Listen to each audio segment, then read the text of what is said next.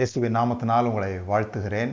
மீண்டுமாக இந்த வாரத்தில் தொடர்ந்து நாம் பண விஷயங்களை குறித்து காணிக்கை தசமபாகம் போன்ற விஷயங்களை குறித்து பேசப் போகிறோம்.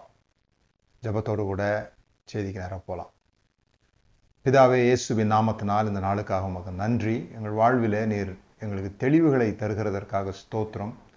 நாங்கள் மதங்களுக்கு கீழாக பயங்களுக்கு கீழாக பொய்களுக்கு கீழாக வாழாதபடி சுதந்திரம் உள்ளவர்களாக உமை அப்பா பிதாவே என்று அழைக்க பண்ணுகிற அந்த புத்திர சுவிகர ஆவி எங்களுக்கு இருக்கிறது என்பதை அறிந்தவர்களாக என்னுடைய வாழ்க்கையில் விடுதலையோடு கூட சுதந்திரத்தோடு கூட தைரியத்தோடு கூட தேவனுடைய கிட்டி சேருகிறவர்களாக பின்பாக எங்களை இழுக்குகிற எல்லா விஷயங்களையும் நாங்கள் விட்டுவிட்டு தேவனை தூய மனதோடு கூட அன்போடு கூட ஆராதிக்கிறவர்களாக நீர் எங்களை உருவாக்குகிறதற்காக உமக்கு நன்றி செலுத்துகிறோம் ஆண்டவர்.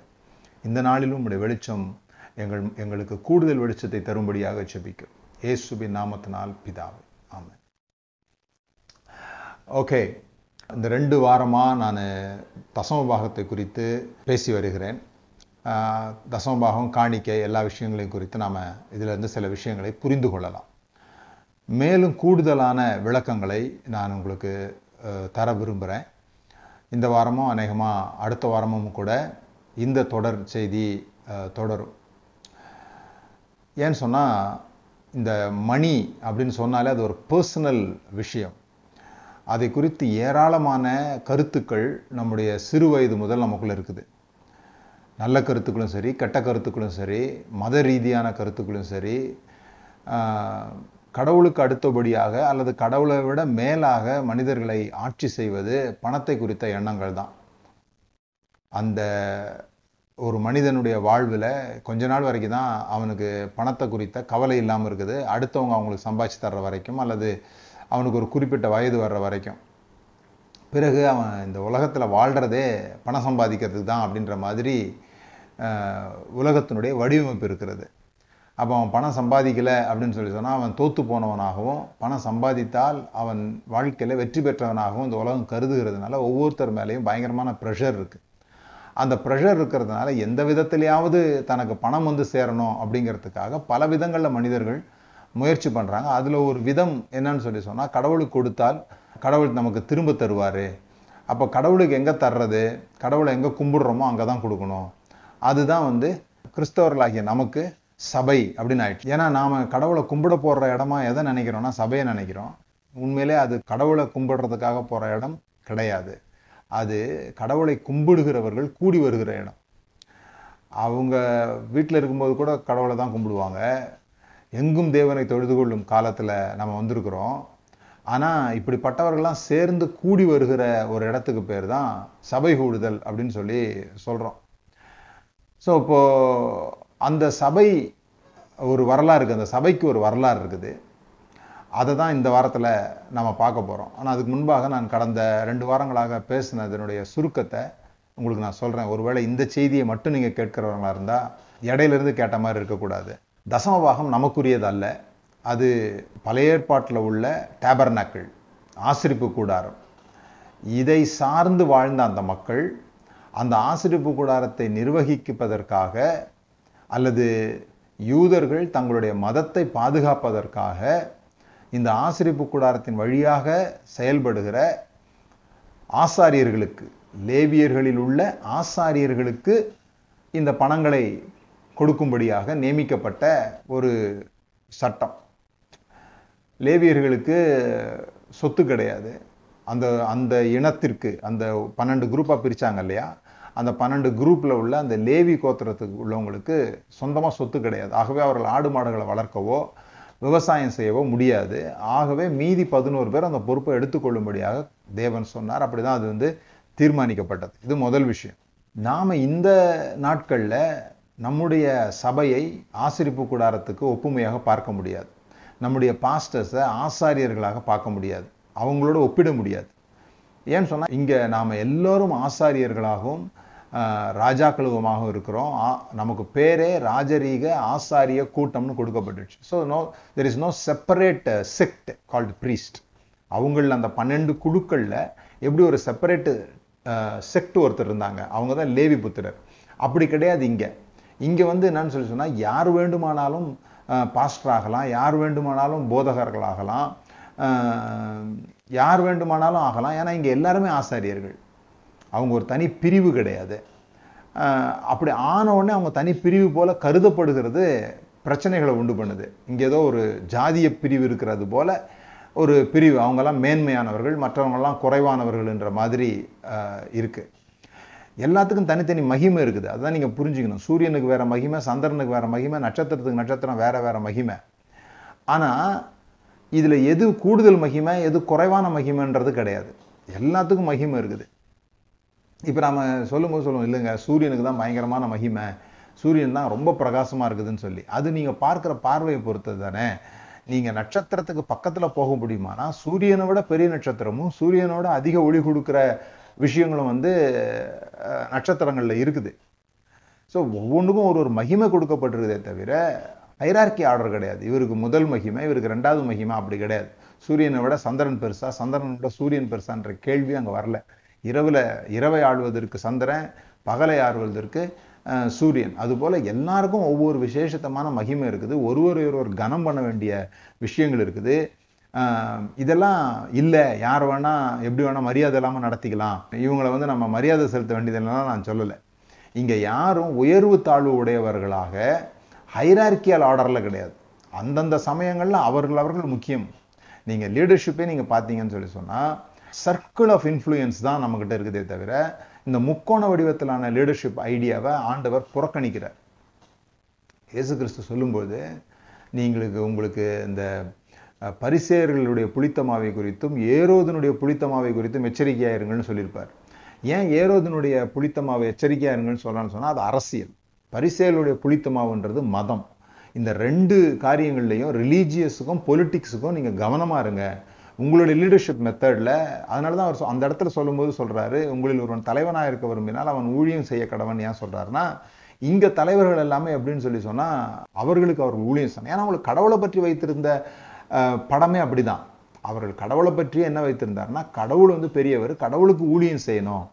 அப்படின்னு அவங்க ஒரு படம் வச்சுருந்தாங்க. அந்த படத்தின் அடிப்படையில் தான் ராஜாக்கள் ஏற்படுத்தப்பட்டாங்க. கடவுள் அவர் வந்து கண்ணுக்கு தெரியாத கடவுள்.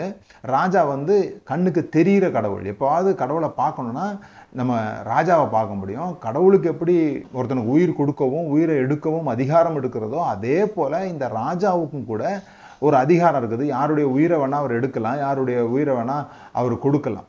எப்படி இந்த கடவுளுக்கு இந்த பூமி முழுவதும் சொந்தம் என்று கருதப்படுகிறதோ அதுபோல் அந்த ஊரில் இருக்கிற குளத்தில் உள்ள நீராக இருக்கட்டும் அங்கே உள்ள கொசுவாக இருக்கட்டும் அது அந்த ராஜாவுக்கு தான் சொந்தம்.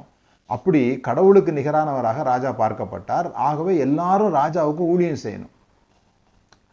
அதை இயேசு கிறிஸ்து வந்து மாத்துறாரு காலை கழுவுறாரு நான் ஊழியம் கொள்ளும்படி வராமல் ஊழியம் செய்யும்படிக்கே வந்தேன்றாரு. இன்று வரைக்கும் அவர் பொற்கச்சை கட்டினவராக பரலோகத்தில் இருக்கிறாரு. கச்சை கட்டுறதுன்றது வேலைக்காரங்க செய்கிற ஒரு விஷயம். அதனால தான் அந்த படம் அவருக்கு சொல்லப்பட்டிருக்குது. என்னிடத்தில் வாங்கி கொள்ளுங்கள்னு சொல்கிறாரு அவர் நமக்கு ஊழியம் செய்கிறவராக இருக்கிறார். கடவுளை குறித்து அப்படி காமிக்கிறார் அவர். இங்கே வந்து அதனால தான் அவர் என்ன சொல்கிறாருன்னா இந்த முக்கோண அடிப்படையிலான டாப்பில் ஒருத்தர் அதுக்கப்புறமா இப்போ நம்ம சர்ச்சஸில் பாருங்கள் பாஸ்டர் சீஃப் பாஸ்டர் அதுக்கப்புறமா அசிஸ்டன்ட் பாஸ்டர் அதுக்கப்புறமா எல்டர்ஸு அதுக்கப்புறமா கமிட்டி மெம்பர்ஸு அது இருந்ததுன்னா சில சபைகள் இருக்கும் சில சபைகள் இருக்காது. கமிட்டி மெம்பர்ஸு பிறகு சண்டே ஸ்கூல் டீச்சர்ஸு பிறகு ஊழியம் செய்கிற முக்கியமானவங்க அல்லது ஓர்ஷிப் லீடர்ஸு இப்படி ஒவ்வொரு சபையில் ஒவ்வொருத்தர் பாஸ்டருக்கு அடுத்ததாக வருவாங்க. ஸோ இந்த லேடரில் ஏறுறதுக்கு தான் இங்கே போட்டி நடந்துகிட்ருக்குது இப்போ நான் வந்து சாதாரண ஒரு விசுவாசியாக இருக்கிறேன். கொஞ்ச நாள் வந்த பிறகு நான் வந்து ஹவுஸ் லீடராக மாறுறேன். ஹவுஸ் லீடராக நான் என்னுடைய திறமையினாலலாம் மாற முடியாது. எனக்கு நல்ல பிரசங்கம் பண்ண திறமை இருந்தால் கூட பாஸ்டருடைய மனதில் நான் இடம் பிடிக்கணும். அப்படி இடம் பிடிச்சா தான் நான் இங்கே ஏற முடியும். அப்படி நான் இடம் பிடிக்கணும்னு சொல்லி சொன்னால் நான் பாஸ்டர் எதை விரும்புகிறாரோ அதை நான் செய்யணும். யாரை பாஸ்டருக்கு பிடிக்காதோ அவங்கள எனக்கும் பிடிக்காதவங்களா இருக்கணும். அவர்களை பற்றி நான் பாஸ்டருக்கு தகவல் கொடுக்குறவராக இருக்கணும். பிறகு நான் நிறைய காணிக்க கொடுக்குறவராக இருக்கணும். ஏதோ ஒரு விதத்தில் நான் முன்னேறி போகணும்னு சொல்லி சொன்னால் அதுக்கு சில சட்டத்திட்டங்கள் அங்கே இருக்குது. அந்த சட்டத்திட்டங்களுக்கு ஊடாக எப்பொழுதுமே நீங்கள் பார்த்தீங்கன்னா சட்டத்திட்டங்கள் பெரிய பிரச்சனை கிடையாது. அந்த சட்டத்திட்டங்கள் இருக்கும்போது மறைமுகமாக சில சட்ட சட்டத்திட்டங்கள் இருக்கும். அதை புரிஞ்சுக்கிட்டவங்க தான் வாழ்க்கையில் முன்னேற முடியும். அது கம்பெனியாக இருக்கட்டும் தொழில் நிறுவனங்களாக இருக்கட்டும் வியாபார ஸ்தலங்களாக இருக்கட்டும் அல்லது நம்முடைய அமைப்பு முறையாக இருக்கட்டும். எந்த அமைப்பு முறையிலையும் சட்டத்தின்படி வாழ்கிறவங்கலாம் முன்னேறதில்லை அந்த மறைமுக சில சட்டங்கள் இருக்கும்.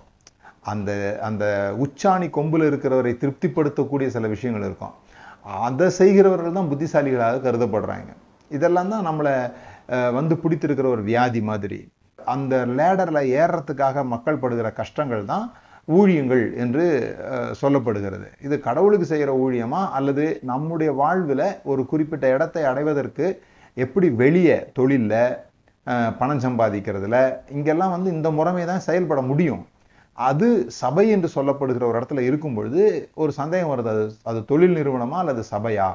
அப்படின்ற சந்தேகம் எங்கே வருதுன்னா இங்கே நடக்கிற அதே போட்டி இங்கே நடக்கும்போது இங்கே நடக்கிற அதே விஷயங்கள் இங்கே நடக்கும்போது நமக்கு ஒரு சந்தேகம் வருது.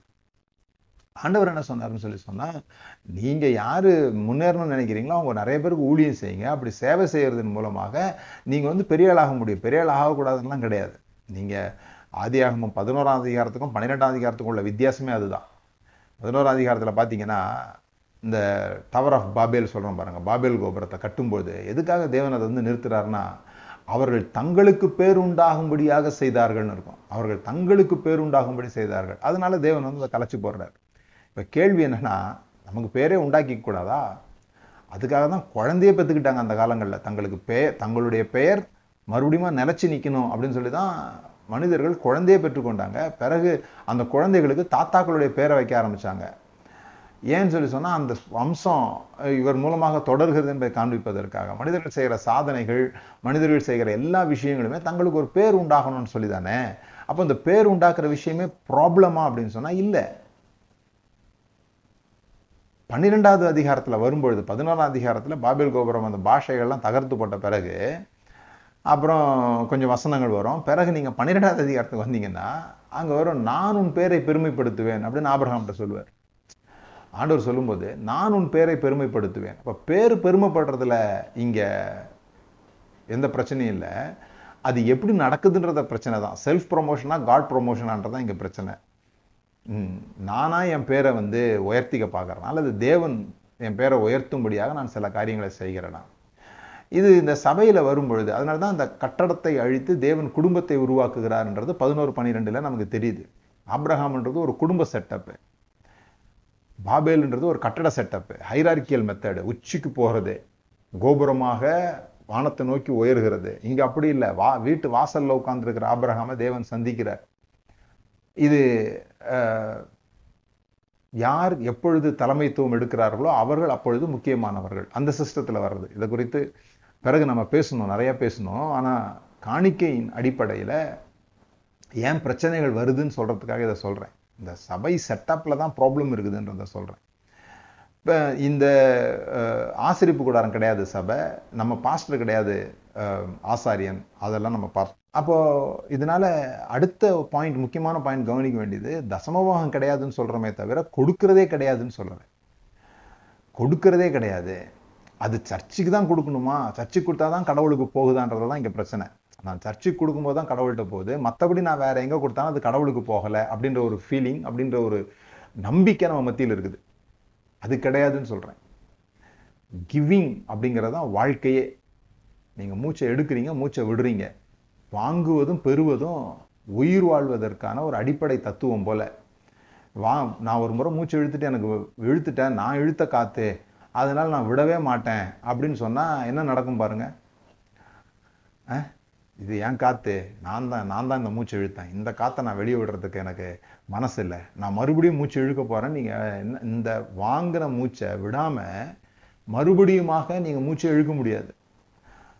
அப்படி தான் உயிரினுடைய அடிப்படை தத்துவமே இருக்குதுன்னும் போது வாழ்க்கையினுடைய முழு தத்துவத்தும் அதில் தான் இருக்குது. ஏன்னா இந்த கிவ்விங்ன்றது தேவனுடைய ஸ்வாபம் தேவனுடைய இயல்பு தேவனுடைய நேச்சர் காட்ஸ் நேச்சர் கொடுப்பது என்பது. அவர் தம்முடைய ஒரே பேரான குமாரனை கொடுத்து இவ்வளவாய் உலகத்தில் அன்பு கூர்ந்தார். அப்போ வாழ்க்கையினுடைய முழு தத்துவத்தையும் ஆண்டவர் என்ன சொல்லிட்டாருன்னு சொல்லி சொன்னால் அன்பில் வச்சுட்டாரு. ஒருவர்களோட அன்பாக இருக்கிறது தான் இந்த கிறிஸ்தவ வாழ்க்கையே. அன்பு எப்படி வெளிப்படுத்த முடியும்னா கொடுப்பதன் மூலமாக தான் அன்பை வெளிப்படுத்த முடியும்.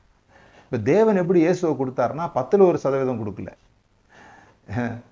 மகனே பத்தில் ஒரு சதவீதம் உயிரை கொடுத்துட்டு வா ரத்தத்தை கொடுத்துட்டு வான்லாம் சொல்லலை.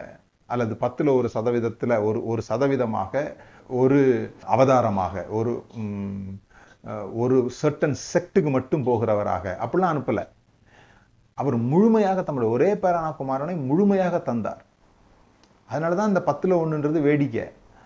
நாம் கொடுக்கும்பொழுது முழுமையாக கொடுக்கும்படி தான் எதிர்பார்க்கப்படுகிறோம். அதை தான் போன வாரத்தில் பார்த்தோம். எப்படி இயேசு நாம் ஐஸ்வர்யவனாகிறதுக்கு தரித்திரரானாரே அதே போல் நாமும் தரித்திரர் ஆகலாமே அவ்வளோதான் இது யோசனையாக சொல்கிறேன். கட்டளை கிடையாது. எல்லாரும் கண்டிப்பாக தரித்திரர் ஆகி தான் ஆகணும் இயேசுவை பின்பற்றணும்னா தரித்திரர் ஆகி தான் ஆகணும். அப்படி சொல்லலை. இந்த மாதிரி ஒரு யோசனை கூட நான் சொல்கிறேன் பாருங்கள் நீங்கள் மற்றவங்களுக்கு எந்த அளவுக்கு கொடுக்கலான்னா எனக்கு இல்லையே அடுத்த வேளை சாப்பாடுக்கு எனக்கு இல்லையேன்னுலாம் யோசிக்காமல் எப்படி அந்த ரெண்டு காயின் உள்ள அந்த பெண்மணி கொடுத்தாலோ எப்படி அந்த கல்லர்களால் பாதிக்கப்பட்டவனுக்கு அந்த சமாரியன் செஞ்சானோ அது மாதிரி நம்ம இடத்தில் இருக்கிறத கொடுக்கலாமே என்று யோசனையாக உங்களுக்கு சொல்கிறேன்லாம் பவுல் அதனால் தான் கொடுப்பது என்பது ஒரு கிருபை என்பதை பார்த்தோம். அது ஒரு கிரேஸ். பேர் வந்து அதில் சிறந்து விளங்குவாங்க. கொடுக்காம அவங்களால இருக்கவே முடியாது. சில பேருக்கு இப்படி கொடுக்கணும்னு நினச்சாலும் கொஞ்சம் பார்த்து தான் செய்ய முடியுமே தவிர அப்படி இயல்பாக வராது. அது ஒரு பெரிய கிருபை என்பதையும் பார்த்தோம். இதெல்லாம் பேசும்போது உண்மையில நிறைய கேள்விகள் எழும்பும்.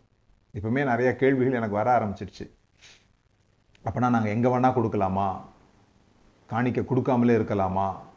ஒரு சிலருக்கு ரொம்ப ரிலாக்ஸ் ஆகிட்டாங்க பா இவர் தாண்டா பிரசங்கியார். யாருக்கும் கொடுக்க வேணான்னு சொல்லிட்டாரு இதெல்லாம் நான் சொல்லலை. நீங்கள் புரிஞ்சுக்கிட்டீங்க அப்படி. நான் ஒரு காரியம் சொல்லும்போது நீங்கள் உங்களுக்கு ஏற்ற மாதிரி காரியங்களை புரிந்து கொள்ளலாம். அது என்னுடைய பிரச்சனை கிடையாது. நான் அதெல்லாம் சொல்லலை. நான் சொல்லுகிறது பயத்தின் அடிப்படையில் கொடுக்காதீங்க. இந்த ஆசை தூண்டப்பட்டவர்களாக கொடுக்காதீங்க. அதாவது நான் கொடுத்தா எனக்கு திரும்ப கிடைக்கும் அப்படின்ற ஒரு சிஸ்டம் இருக்கு இல்லையா? அந்த சிம்பியாசிஸ் நான் கடவுளுக்கு கொடுத்தா கடவுள் எனக்கு தருவார். நீங்கள் ஒன்றுமே கொடுக்கலனா கூட கடவுள் உங்களுக்கு தருவார். துன்மார்க்கர் மேலும் மழையை பெய்ய பண்ணுகிற கர்த்தர். நீதிமான்கள் மேலும் துன்மார்க்கர் மேலும் மழையை பெய்ய பண்ணுகிறார். அவர் ஆசிர்வதிக்கும் போது அல்லது அவருடைய கிருபைகளை அவர் ஊற்றும் போது ஒவ்வொருத்தரையும் பார்த்து நல்லவனா கெட்டவனான்னு அவர் பார்க்கறது இல்லை ஏன் அப்படி பார்த்தாருன்னா நமக்கே கூட கொடுக்க முடியாது. ஏன்னா நமக்கு நாம் நல்லவங்களாக இருப்போம். ஒரு பத்து பேருக்கு நம்ம கெட்டவங்களா இருப்போம் இல்லையா? அப்போ இந்த கெட்டவன் நல்லவன்ற தீர்மானிக்கிறது நீங்கள் தானே தவிர தேவன் கிடையாது. நீங்கள் பத்து வசனம் பேசுவீங்க. பத்து வசனம் சொல்லி இதன் மூலமாக அவன் கெட்டவன் அப்படின்னு சொல்லுவீங்க. அவனுக்கும் வசனம் தெரிஞ்சதுன்னா அவன் ஒரு பத்தனை வசனம் காமிச்சு தன்னை கெட்டவன் சொன்னவனே அவனால் என்ன பண்ண முடியும்? கெட்டவன் சொல்ல முடியும். அதனால தான் இந்த பழத்தையே சாப்பிடாதீங்கப்பா. நல்லது கெட்டது பழத்தை சாப்பிடாதீங்க. அதை நான் பார்த்துக்கிறேன். அது ஏன் தீர்மானத்தில் விட்டுருங்கன்னு ஆண்டவர் சொன்னார். இன்றைக்கி வரைக்கும் நம்மளால் அது முடியல. சாப்பிட்டுட்டோம். அடிக்கடி சாப்பிட வேற செய்கிறோம் அந்த பழத்தை. நல்லது கெட்டது தீர்மானிக்கிறது தானே. அது நம்மளால் முடியும்னு நினைக்கிறோம். அப்படி முடியாது. நம்மளால் முடியாது.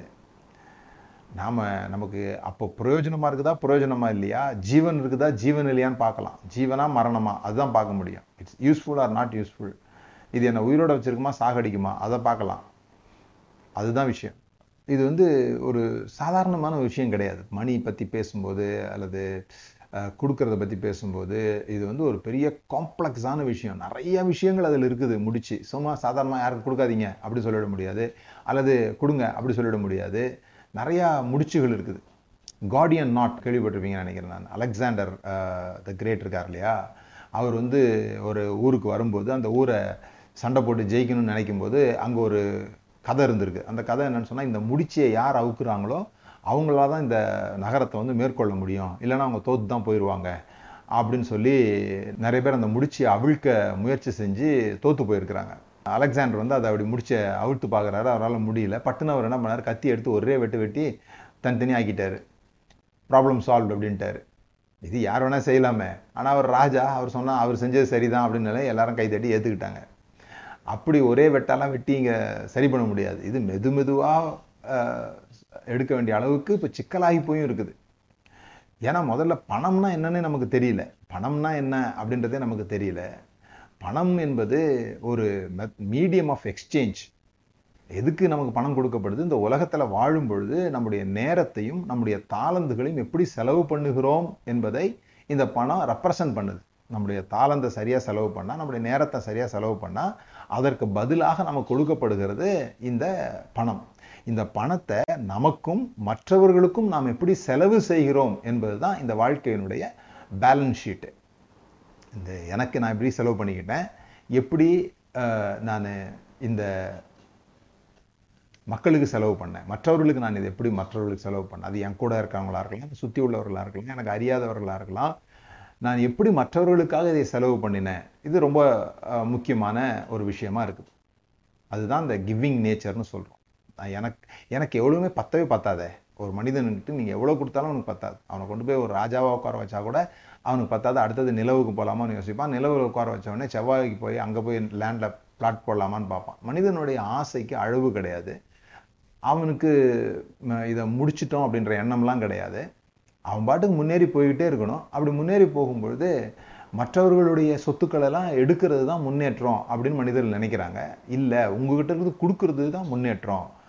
உங்களுக்கு வர்றதே மற்றவங்களுக்கு கொடுக்கறதுக்காக தான் அப்படின்றது தான் ஸ்பிரிச்சுவல் தாட் ஆவிக்குரிய எண்ணம் என்று சொல்வது எவ்வளவு வந்தாலும் எனக்கு பத்தாதுன்றது கிடையாது. அதைத்தான் பவுல் சொல்லும்போது போதும் என்ற மனதுடனே கூட அப்படின்னு சொன்னார். பிச்சைக்காரங்களா இருங்கன்னு சொல்லலை. இப்போ பணத்தை பற்றி சொல்லும் பொழுது இதெல்லாம் பேசும்போது இப்போ பணம் அவசியம் இல்லையா அப்படின்ற கேள்வி ஆட்டோமேட்டிக்காக வருது. நான் நான் இதை பேசி முடித்தோடனே என்கிட்ட கேட்குறவங்க என்ன சொல்கிறாங்க பணம் கர்த்தர் உங்களுக்கு பணத்தை தர வேண்டியது இல்லையா? அப்படி கேட்குறாங்க. ஏன் அந்த கேள்விலாம் வருதுன்னா கொடுக்க வேணான்றீங்க. நான் அப்படி சொல்லவே இல்லை. இப்போ இருக்கிற மெத்தடும் இப்போ இருக்கிற மோட்டிவேஷனும் மக்களுக்கு மக்கள் ஏன் கொடுக்குறாங்கன்னு சொல்லி சொன்னால் தங்களுக்கு மிகவும் அதிகமாக கிடைக்கும்னு கொடுக்குறாங்க இல்லையா? அந்த மோட்டிவேஷன் அதை சில பேர் வந்து தூபம் போடுறோம். தூபம் போட்டு தங்களுக்கு வர வைக்கிறாங்க. ஏய் உனக்கு கிடைக்கும் உனக்கு கிடைக்கும் உனக்கு கிடைக்கும். எனக்கு கொடுத்தினா உனக்கு கிடைக்கும். இந்த ஊழித்து கொடுத்தினா உனக்கு கிடைக்கும். அப்படின்னு அந்த ஆசையை தூண்டுறோம் இல்லையா? அங்கே தான் நம்ம கத்தி வைக்கிறோமே தவிர கொடுப்பது என்பது எல்லாருக்கும் மூச்சு காத்து போன்றது. அது எல்லாரும் செய்தாகணும். இல்லைன்னா நாமளே சஃபகேட் ஆக ஆரம்பிச்சிடுவோம். நமக்கே மறுபடியுமாக மூச்சு வராதது போல் நம்ம இடத்துல மறுபடியுமாக பணம் வராது. அப்போது பணம் ரொம்ப ரொம்ப அவசியம். நானே அதை குறித்தெல்லாம் நிறையா பேசணும்னு யோசித்திருக்கிறேன். செழித்திருங்கள்னு புஸ்தகம் எழுதியிருக்கிறேன். கடன் இல்லாத வாழ்க்கைன்னு புஸ்தகம் எழுதியிருக்கிறேன். பணம் ஒரு உணர்ச்சி அப்படின்னு சொல்லிட்டு ஒரு பதினஞ்சு பதினாலு வாரம் பேசியிருக்கிறேன். இன்னும் நிறையா பேசணும். இன்னும் நிறையா விஷயங்கள் எப்படி பணம் அப்படிங்கிறது வந்து ஒரு ஒரு நபராக நீங்கள் யோசித்து பாருங்களேன். பணம் வந்து ஒரு நபர். அவர் வந்து உங்களை ஃப்ரெண்டாக யோசிப்பாரா? எனிமையாக யோசிப்பாரான்னு யோசித்து பாருங்க.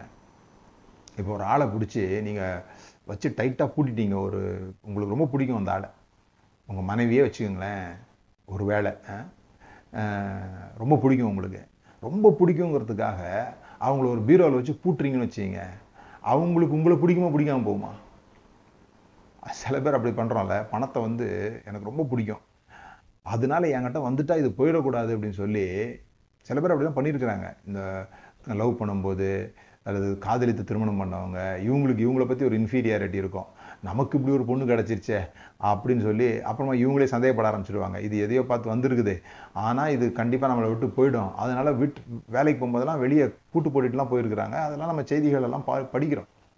அது மாதிரி பணத்தை கூட நம்ம எப்படி ஹேண்டில் பண்ணுறோம்னு சொல்லி சொன்னால் நம்ம வந்து போயிடக்கூடாதுக்காக முட் பூட்டி வைக்கிறோமா?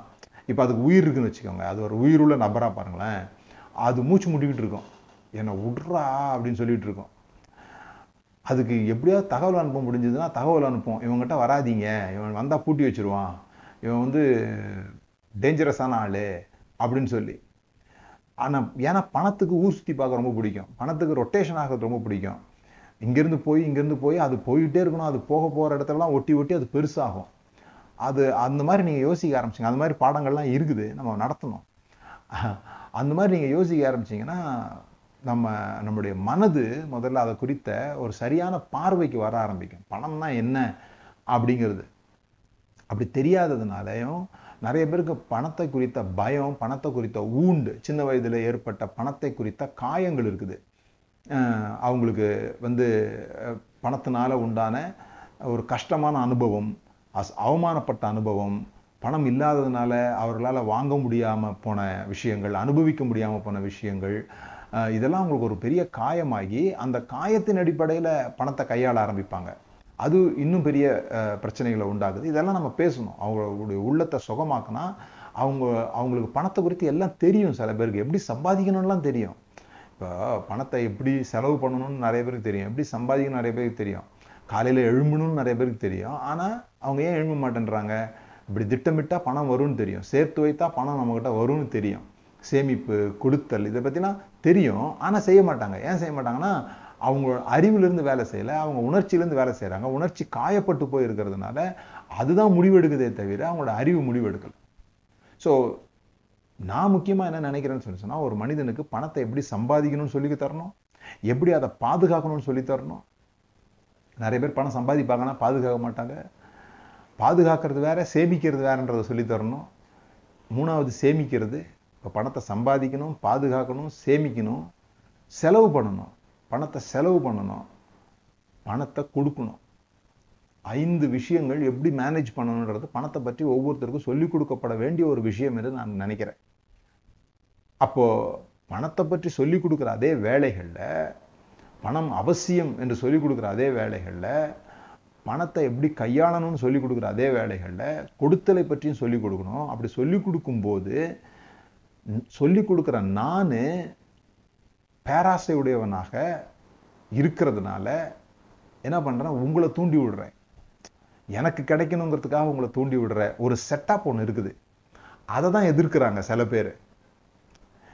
இங்கே பிரச்சனையே என்னன்னு சொல்லி சொன்னால் ரெண்டு குரூப் ஆஃப் பீப்புள் ஒன்று வந்து பழங்காலத்து மக்கள் இருக்காங்க. பழங்காலத்து மக்கள். அதாவது மாங்க்ஸ் இருந்தாங்க. கிறிஸ்தவத்திலேயே சாமியார்களாக காடுகளில் போய் உட்காந்துக்கிட்டு இருந்தவங்க இருந்தாங்க. மிடீவியல் பீரியட்னு சொல்லுவோம். அந்த மிடீவியல் பீரியடில் தான் என்ன நடந்துச்சுன்னு சொல்லி சொன்னால் பாவட்டியை தரித்திரமாக இருக்கிறத மேன்மைப்படுத்த ஆரம்பித்தாங்க தரித்திரமாக இருந்தால் அது வந்து பாவர்ட்டி இஸ் காட்லினஸ்ன்னு கொண்டு வந்துட்டாங்க. தரித்திரமாக இருக்கிறவர்களுக்கு இது இருக்கிறவங்கள ஆண்டவருக்கு ரொம்ப பிடிக்கும். இங்கே தரித்திரமாக இருந்தால் பரலோகத்தில் போய் ரொம்ப சந்தோஷமாக இருக்கலாம். அங்கே வந்து இங்கே வந்து நீங்கள் பஞ்சுமத்தியில் படுத்தீங்கன்னா அங்கே வந்து புழு படுக்க தான் அப்படின்னு ஏழையாக இருக்கிறவர்கள் கடவுளுக்கு நெருக்கமானவர்கள் அப்படின்னு ஏழ்மையை போற்ற ஆரம்பித்துட்டாங்க. அந்த மிடிவியல் பீரியடில் மாங்ஸ் ஃப்ரான்சிஸ் அசசி இந்த மாதிரி ஆட்கள்லாம் நீங்கள் கேள்விப்பட்டிருப்பீங்க. அவங்கெல்லாம் வந்து பணத்தை வந்து ஒரு துச்சமாக மதித்து பணம் இருக்கக்கூடாது என்று சொல்லி பணம் அந்த பக்கம் வந்துச்சுன்னா நான் இந்த பக்கமாக ஓடிடுவேன் அப்படிங்கிற ஒரு கருத்து ஆழமாக பரப்பப்பட்டது. இன்னைக்கு வரைக்கும் அதனுடைய பாதிப்பு நிறைய பேர்ட்ட இருக்குது. அவங்களால பணத்தை வச்சிருக்கிறவங்கள பார்த்தா சகிச்சு கொள்ள முடியாத ஒரு நிலைமை இருக்குது. ஸோ இது இப்படி வரும்பொழுது இப்போ இருக்கிற சூழல் என்னன்னு சொல்லி சொன்னால் இதை ப்ராஸ்பரிட்டி டீச்சர்னு சில பேரை சொல்கிறாங்க அது எப்படி சொல்கிறாங்கன்னு தெரில ஆனால் அவங்க வந்து எப்போ பார்த்தாலும் பணத்தை பற்றி பேசுவாங்க எப்போ பார்த்தாலும் காணிக்கை பற்றி பேசுவாங்கன்றதுனால ஒரு அப்படி சொல்லுவாங்களா இருக்கும். ப்ராஸ்பரட் டீச்சர்ஸ் அவங்க என்ன பண்ணுறாங்கன்னா தே ஆர் பியூட்டிஃபையிங் ரிச்சஸ் இவங்க வந்து குளோரிஃபையிங் பாவர்ட்டி இவங்க வந்து பணக்காரனாக இருப்பது தான் ஒரு சிறந்த வாழ்வு. பணக்காரனாக இருப்பது தான் கடவுள் நம்மளை ஆசீர்வதித்திருக்கிறாங்கிறதுக்கே ஒரு அடையாளம். அப்படிங்கிற மாதிரி இதை வந்து மகிமைப்படுத்த ஆரம்பிச்சிட்டாங்க. இவங்க எப்படி தரித்திரத்தை மகிமைப்படுத்தினாங்களோ அதுபோல் இவங்க ஐஸ்வர்யத்தை மகிமைப்படுத்த ஆரம்பிச்சிட்டாங்க. இது இது இது ரெண்டுமே வந்து பெண்டுலமனுடைய ஒரு பக்கம் ஒரு பக்கம் மாதிரி. ரெண்டு ரெண்டுலேயுமே உண்மைகளும் இருக்குது ரெண்டுலேயுமே பிரச்சனைகளும் இருக்குதுன்ற மாதிரி அது. ஸோ எப்பொழுதுமே நான் யோசிக்கிறது தான் நான் நான் நடத்தும் பொழுது என்ன வேணால் சொல்லலாம் பாருங்கள் நான் வந்து என்ன வேணால் சொல்லலாம். இப்போது மனுஷன் அப்பத்தினாலே மாத்திரம் அல்ல. தேவனுடைய வாயிலிருந்து புறப்படுகிற ஒவ்வொரு வார்த்தையினாலும் பிழைப்பான். இதை நான் பிரசங்கம் பண்ணும்போது எப்படி சொல்லலாம்? அப்பம்லாம் உங்களுக்கு தேவையில்லை. தேவனுடைய வார்த்தையே போதும் பிழைக்கலாம் அப்படின்னு நான் சொல்லலாம். எது வரைக்கும் சொல்லலைன்னா எனக்கு அப்பம் கிடைக்காம போகிற அன்னைக்கு தான் இந்த வசனத்தினுடைய உண்மையான அர்த்தமே எனக்கு புரியும். எனக்கு அப்பம் கிடைக்காம போகும்போது. அதனால தான் இந்த ஃபிலாசபியாக பேசுகிறது ரொம்ப ஈஸி தத்துவ ரீதியாக தத்துவார்த்த ரீதியாக பிரசங்கங்களாக பேசுகிறது வந்து ரொம்ப ஈஸி பாருங்க. அது அது வந்து கஷ்டமில்லாத வேலை. ஆனால் நீங்கள் என்ன சூழ்நிலை இருக்கீங்கன்னு எனக்கு தெரியவே தெரியாது. எந்த சப்ஜெக்ட் கொடுக்கறத பற்றி மட்டும் இல்லை எந்த சப்ஜெக்ட் பேசினாலுமே நான் வந்து தத்துவ ரீதியாக பேசலாமே தவிர நீங்கள் எந்த சூழ்நிலையில் போயிட்டுருக்குறீங்க அப்படின்னு எனக்கு தெரியாது. ஏன்னா நான் நீங்கள் எந்த சூழ்நிலையில் இருக்கிறீங்கன்றது எனக்கு எந்த ஐடியாவுமே கிடையாது. என் கூட சில பேர் நெருக்கமாக இருப்பாங்க. அவங்கள பற்றி ஐடியா எனக்கு இருக்கும். அவங்க என்கிட்ட சில ஆலோசனைகள் கேட்பாங்க. அடிக்கடி ஃபோன் பண்ணக்கூடிய ஒரு லெவலில் என் கூட நெருக்கமாக இருக்கிறவங்க இருக்காங்கன்னு வச்சுக்கோங்களேன். அவங்க சில சமயம் என்கிட்ட கேட்பாங்க. அப்போ கூட நான் அவர்களுக்கு பதில் சொல்ல மாட்டேன். நான் கேள்வி கேட்பேன் அவங்கள. கேள்வி கேட்டு கேள்வி கேட்டு இது எப்படி இருக்கும்? இப்படி செஞ்சால் எப்படி இருக்கும்? இப்படி செஞ்சால் எப்படி இருக்கும்னு கேள்வி கேட்டு கேள்வி கேட்டு அவர்களுடைய முடிவை அவர்களே எடுக்க வைக்கிறது தான் என் வேலை. ஏன்னா இந்த சொல்கிறதுன்றது ரொம்ப ஈஸியான விஷயம். இப்படி செய்யுங்க அப்படின்னு சொல்லிட்டு. அதை நான் அனுபவபூர்வமாக பார்த்துருக்குறேன். நான் சொல்லும்போது ரொம்ப இன்ட்ரெஸ்டாக கேட்குறவங்க கைத்தட்டுறவங்க கூட அவருடைய வாழ்க்கைன்னு வரும்போது அவங்க ஏன் நான் சொல்கிறத கேட்கல அப்படின்னு சொல்லி சொன்னால் நான் அவர்கள் சூழ்நிலையிலேருந்து பேசவே இல்லை. நான் என் சூழ்நிலை எனக்கு தெரிஞ்ச வார்த்தைகளை தான் பேசுகிறேனே தவிர அவர்களுடைய ஷூஸுக்குள்ளே நான் நின்று பார்க்கவே இல்லை. ஸோ யூனிவர்சலாக எது சரியாக வருது? யூனிவர்சலாக எந்த உபதேசம் எது இது இது இருந்தாலுமே ஒரு விஷயம் என்ன? எதை செய்தாலும் அதை அன்போடு கூட உற்சாகத்தோடு கூட மனப்பூர்வமாக செய்யும்போது அதில் நன்மை உண்டாகுது. நீங்கள் எதை செஞ்சாலுமே அதை சந்தோஷத்தோட உற்சாகத்தோட சியர்ஃபுல் கிவர்னு சொல்கிறோம் அன்போடு கூட அதில் அன்பு இருக்கணும். அன்போடு கூட. சில சமயங்களில் நாம் அன்போடு செய்கிறது அடுத்தவங்களுக்கு புரியாது. அடுத்தவங்க வேறு மாதிரி யோசிப்பாங்க. தப்பாக புரிஞ்சுக்கிறதுக்கு நிறைய வாய்ப்பு இருக்குது. நான் என் ஸ்டைல் அன்பை காமிக்கிறேன். அது அவங்க ஸ்டைல் அன்பாக இல்லாமல் இருக்கலாம். அதனால அவங்க தப்பாக புரிஞ்சுக்கலாம். ஆனால் உண்மையிலேயே நான் அன்போடு செய்யும்போது பிறகு என்றைக்காவது ஒரு நாள் அதை அவர்கள் சரியாக புரிந்து கொள்ளுகிற வாய்ப்பு ஏற்படும். நான் செய்யும்போது அவங்க இப்போ இயேசு நன்மை செஞ்சவர் தானே சிலுவையில் அடித்தாங்க அது மாதிரி நன்மை செஞ்சு சிலுவையிலலாம் அடிக்க முடியும். நன்மை செஞ்சு அப்படியே அவங்க புரிஞ்சுக்கணும்னு அர்த்தம் கிடையாது. ஆனால் நான் உண்மையிலே எப்படி நினைக்கிறேன்? நான் உற்சாகத்தோடு செய்கிறேனா நான் அன்போடு செய்கிறேனா நான் சியர்ஃபுல்லாக செய்கிறேனா மனப்பூர்வமாக செய்கிறேனா இதுதான் ரொம்ப முக்கியம். அது காசு பணம் மட்டும் கிடையாது. நீங்கள் எதை மற்றவர்களுக்கு செய்யும் போதும் கூட இதெல்லாம் செய் இருக்குதான்னு பார்த்துங்க கடமைக்காக செய்கிறது துக்கத்தோடு செய்கிறது செய்தாக வேணுமேன்னு செய்கிறது அப்படி நீங்கள் செய்யும்போது நீங்கள் அடிமைத்தனத்தில் இருக்கிறீங்க. நீங்கள் விடுதலை பெறதே உணரல. ஏன் தெரியுமா? நீங்கள் அப்படிலாம் செய்யலைனாலும் உங்களுக்கு யாரும் கேள்வி கேட்க முடியாது. அப்படிலாம் நீங்கள் செய்யலைனாலும் அப்படி நீங்கள் செய்யும்போது கூட அவர்களுக்காக நீங்கள் செய்யலை. உங்களுக்காக நீங்கள் செய்கிறீங்க ஆமாம் ஒரு ஒரு ஸ்கூல் எப்படி நடத்தணும் அப்படின்னு சொல்லிட்டு ஒரு மீட்டிங் ஒன்று போட்டிருக்கிறாங்க. அந்த மீட்டிங் போட்டிருக்கும்போது ஒரு ஒருத்தர் ஒரு ஒரு கருத்து சொல்கிறாங்க ஒரு டீச்சர் சொல்கிறாங்க எனக்கு இந்த மார்க் போடுற சிஸ்டமே பிடிக்கல. இந்த மார்க்லாம் போடக்கூடாது. அப்படின்னு சொன்ன உடனே அந்த அதிகாரி அங்கே வந்திருந்த அதிகாரி அவங்கள்ட்ட கேட்குறாரு அப்புறம் நீங்கள் ஏன் மார்க் போடுறீங்க? நீங்கள் ஏன் மார்க் போடுறீங்க? ஆ மார்க் போட சொல்கிறாங்களே மார்க் அடிப்படை தானே பிள்ளைங்களை பிரிக்க சொல்கிறாங்க ஆச்சா பூச்சான்னு இவங்க பேசுகிறாங்க அவர் மடக்கி மடக்கி கேட்குறாரு நீங்கள் ஏன் அப்படி செய்கிறீங்க நீங்கள் செய்யாமல் இருக்கலாமே. அப்படின்னா அந்த அம்மாவுக்கு புரியல. கடைசி வரைக்கும் புரியல. அது என்ன இவர் கேட்குறாருன்னு சொல்லிட்டு. ஒரு பாயிண்ட் வரும்போது அவங்க பிரேக் ஆகிட்டாங்க என்ன பிரேக் ஆகிட்டாங்க நான் ஏன் செய்கிறேன்னா எனக்கு சம்பளம் வேணும். எனக்கு என் வீட்டில் சோ சோறு கொடுக்கணும். என் பிள்ளைங்களுக்கு நான் சாப்பாடு கொடுக்கணும் அதுக்காக எனக்கு பிடிக்காத நான் செய்கிறேன் அப்படின்றத அப்போ தான் அவங்க ஒத்துக்கிறாங்க. எனக்கு பிடிக்காத நான் செய்கிறேன் ஏன்னா அது யாரோ என்னை அடிமைப்படுத்தி வை வைக்கிறதுனால இல்லை. யாரோ என்னை மிரட்டுறதுனால இல்லை. எனக்கு அது தேவை. எனக்கு அதனால உண்டாகிற நன்மையின் அடிப்படையில் தான் நான் காரியங்களை செய்கிறேன் அப்படின்றத அவங்க சொன்னாங்க. புரிஞ்சவங்க பாக்கியவாங்க நாம் செய்கிற நிறைய விஷயங்கள் அப்படி தான் நாம் மற்றவங்களுக்கு நன்மை செய்கிறோம்னு நினைக்கிறோம். ஆனால் அது உண்மையிலே நமக்கு தேவைப்படுது. அது செய்கிறதின் மூலமாக நமக்கு ஏதோ ஒன்று நடக்குது இல்லை அதுதான். முக்கியமாக அது நடக்குது. ஈவன் நீங்கள் சாதாரணமாக மற்றவங்களுக்கு நன்மை செய்யும்போது கூட ஒரு சந்தோஷம் நமக்கு கிடைக்குது. அது நல்ல விஷயம். அந்த சந்தோஷத்துக்காக தான் நிறைய பேர் திரும்ப திரும்ப செய்யவே செய்கிறாங்க அது நல்ல விஷயம். ஆனால் அதை புரிந்து கொள்ளணும். இது ஏதோ நம்ம பெ பெருந்தன்மையை மற்றவங்களுக்கு செஞ்சிட்டோன்னு கிடையாது.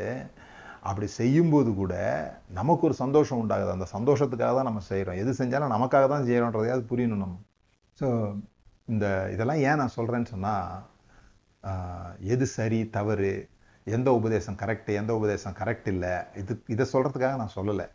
கொடுக்கறது சரியா சரியில்லையா? தசமபாவம் கொடுப்பது சரியா சரியில்லையான்னு ஜட்ஜ் பண்ணுறதுக்காக நான் நீதிபதியாக இங்கே உட்காரல.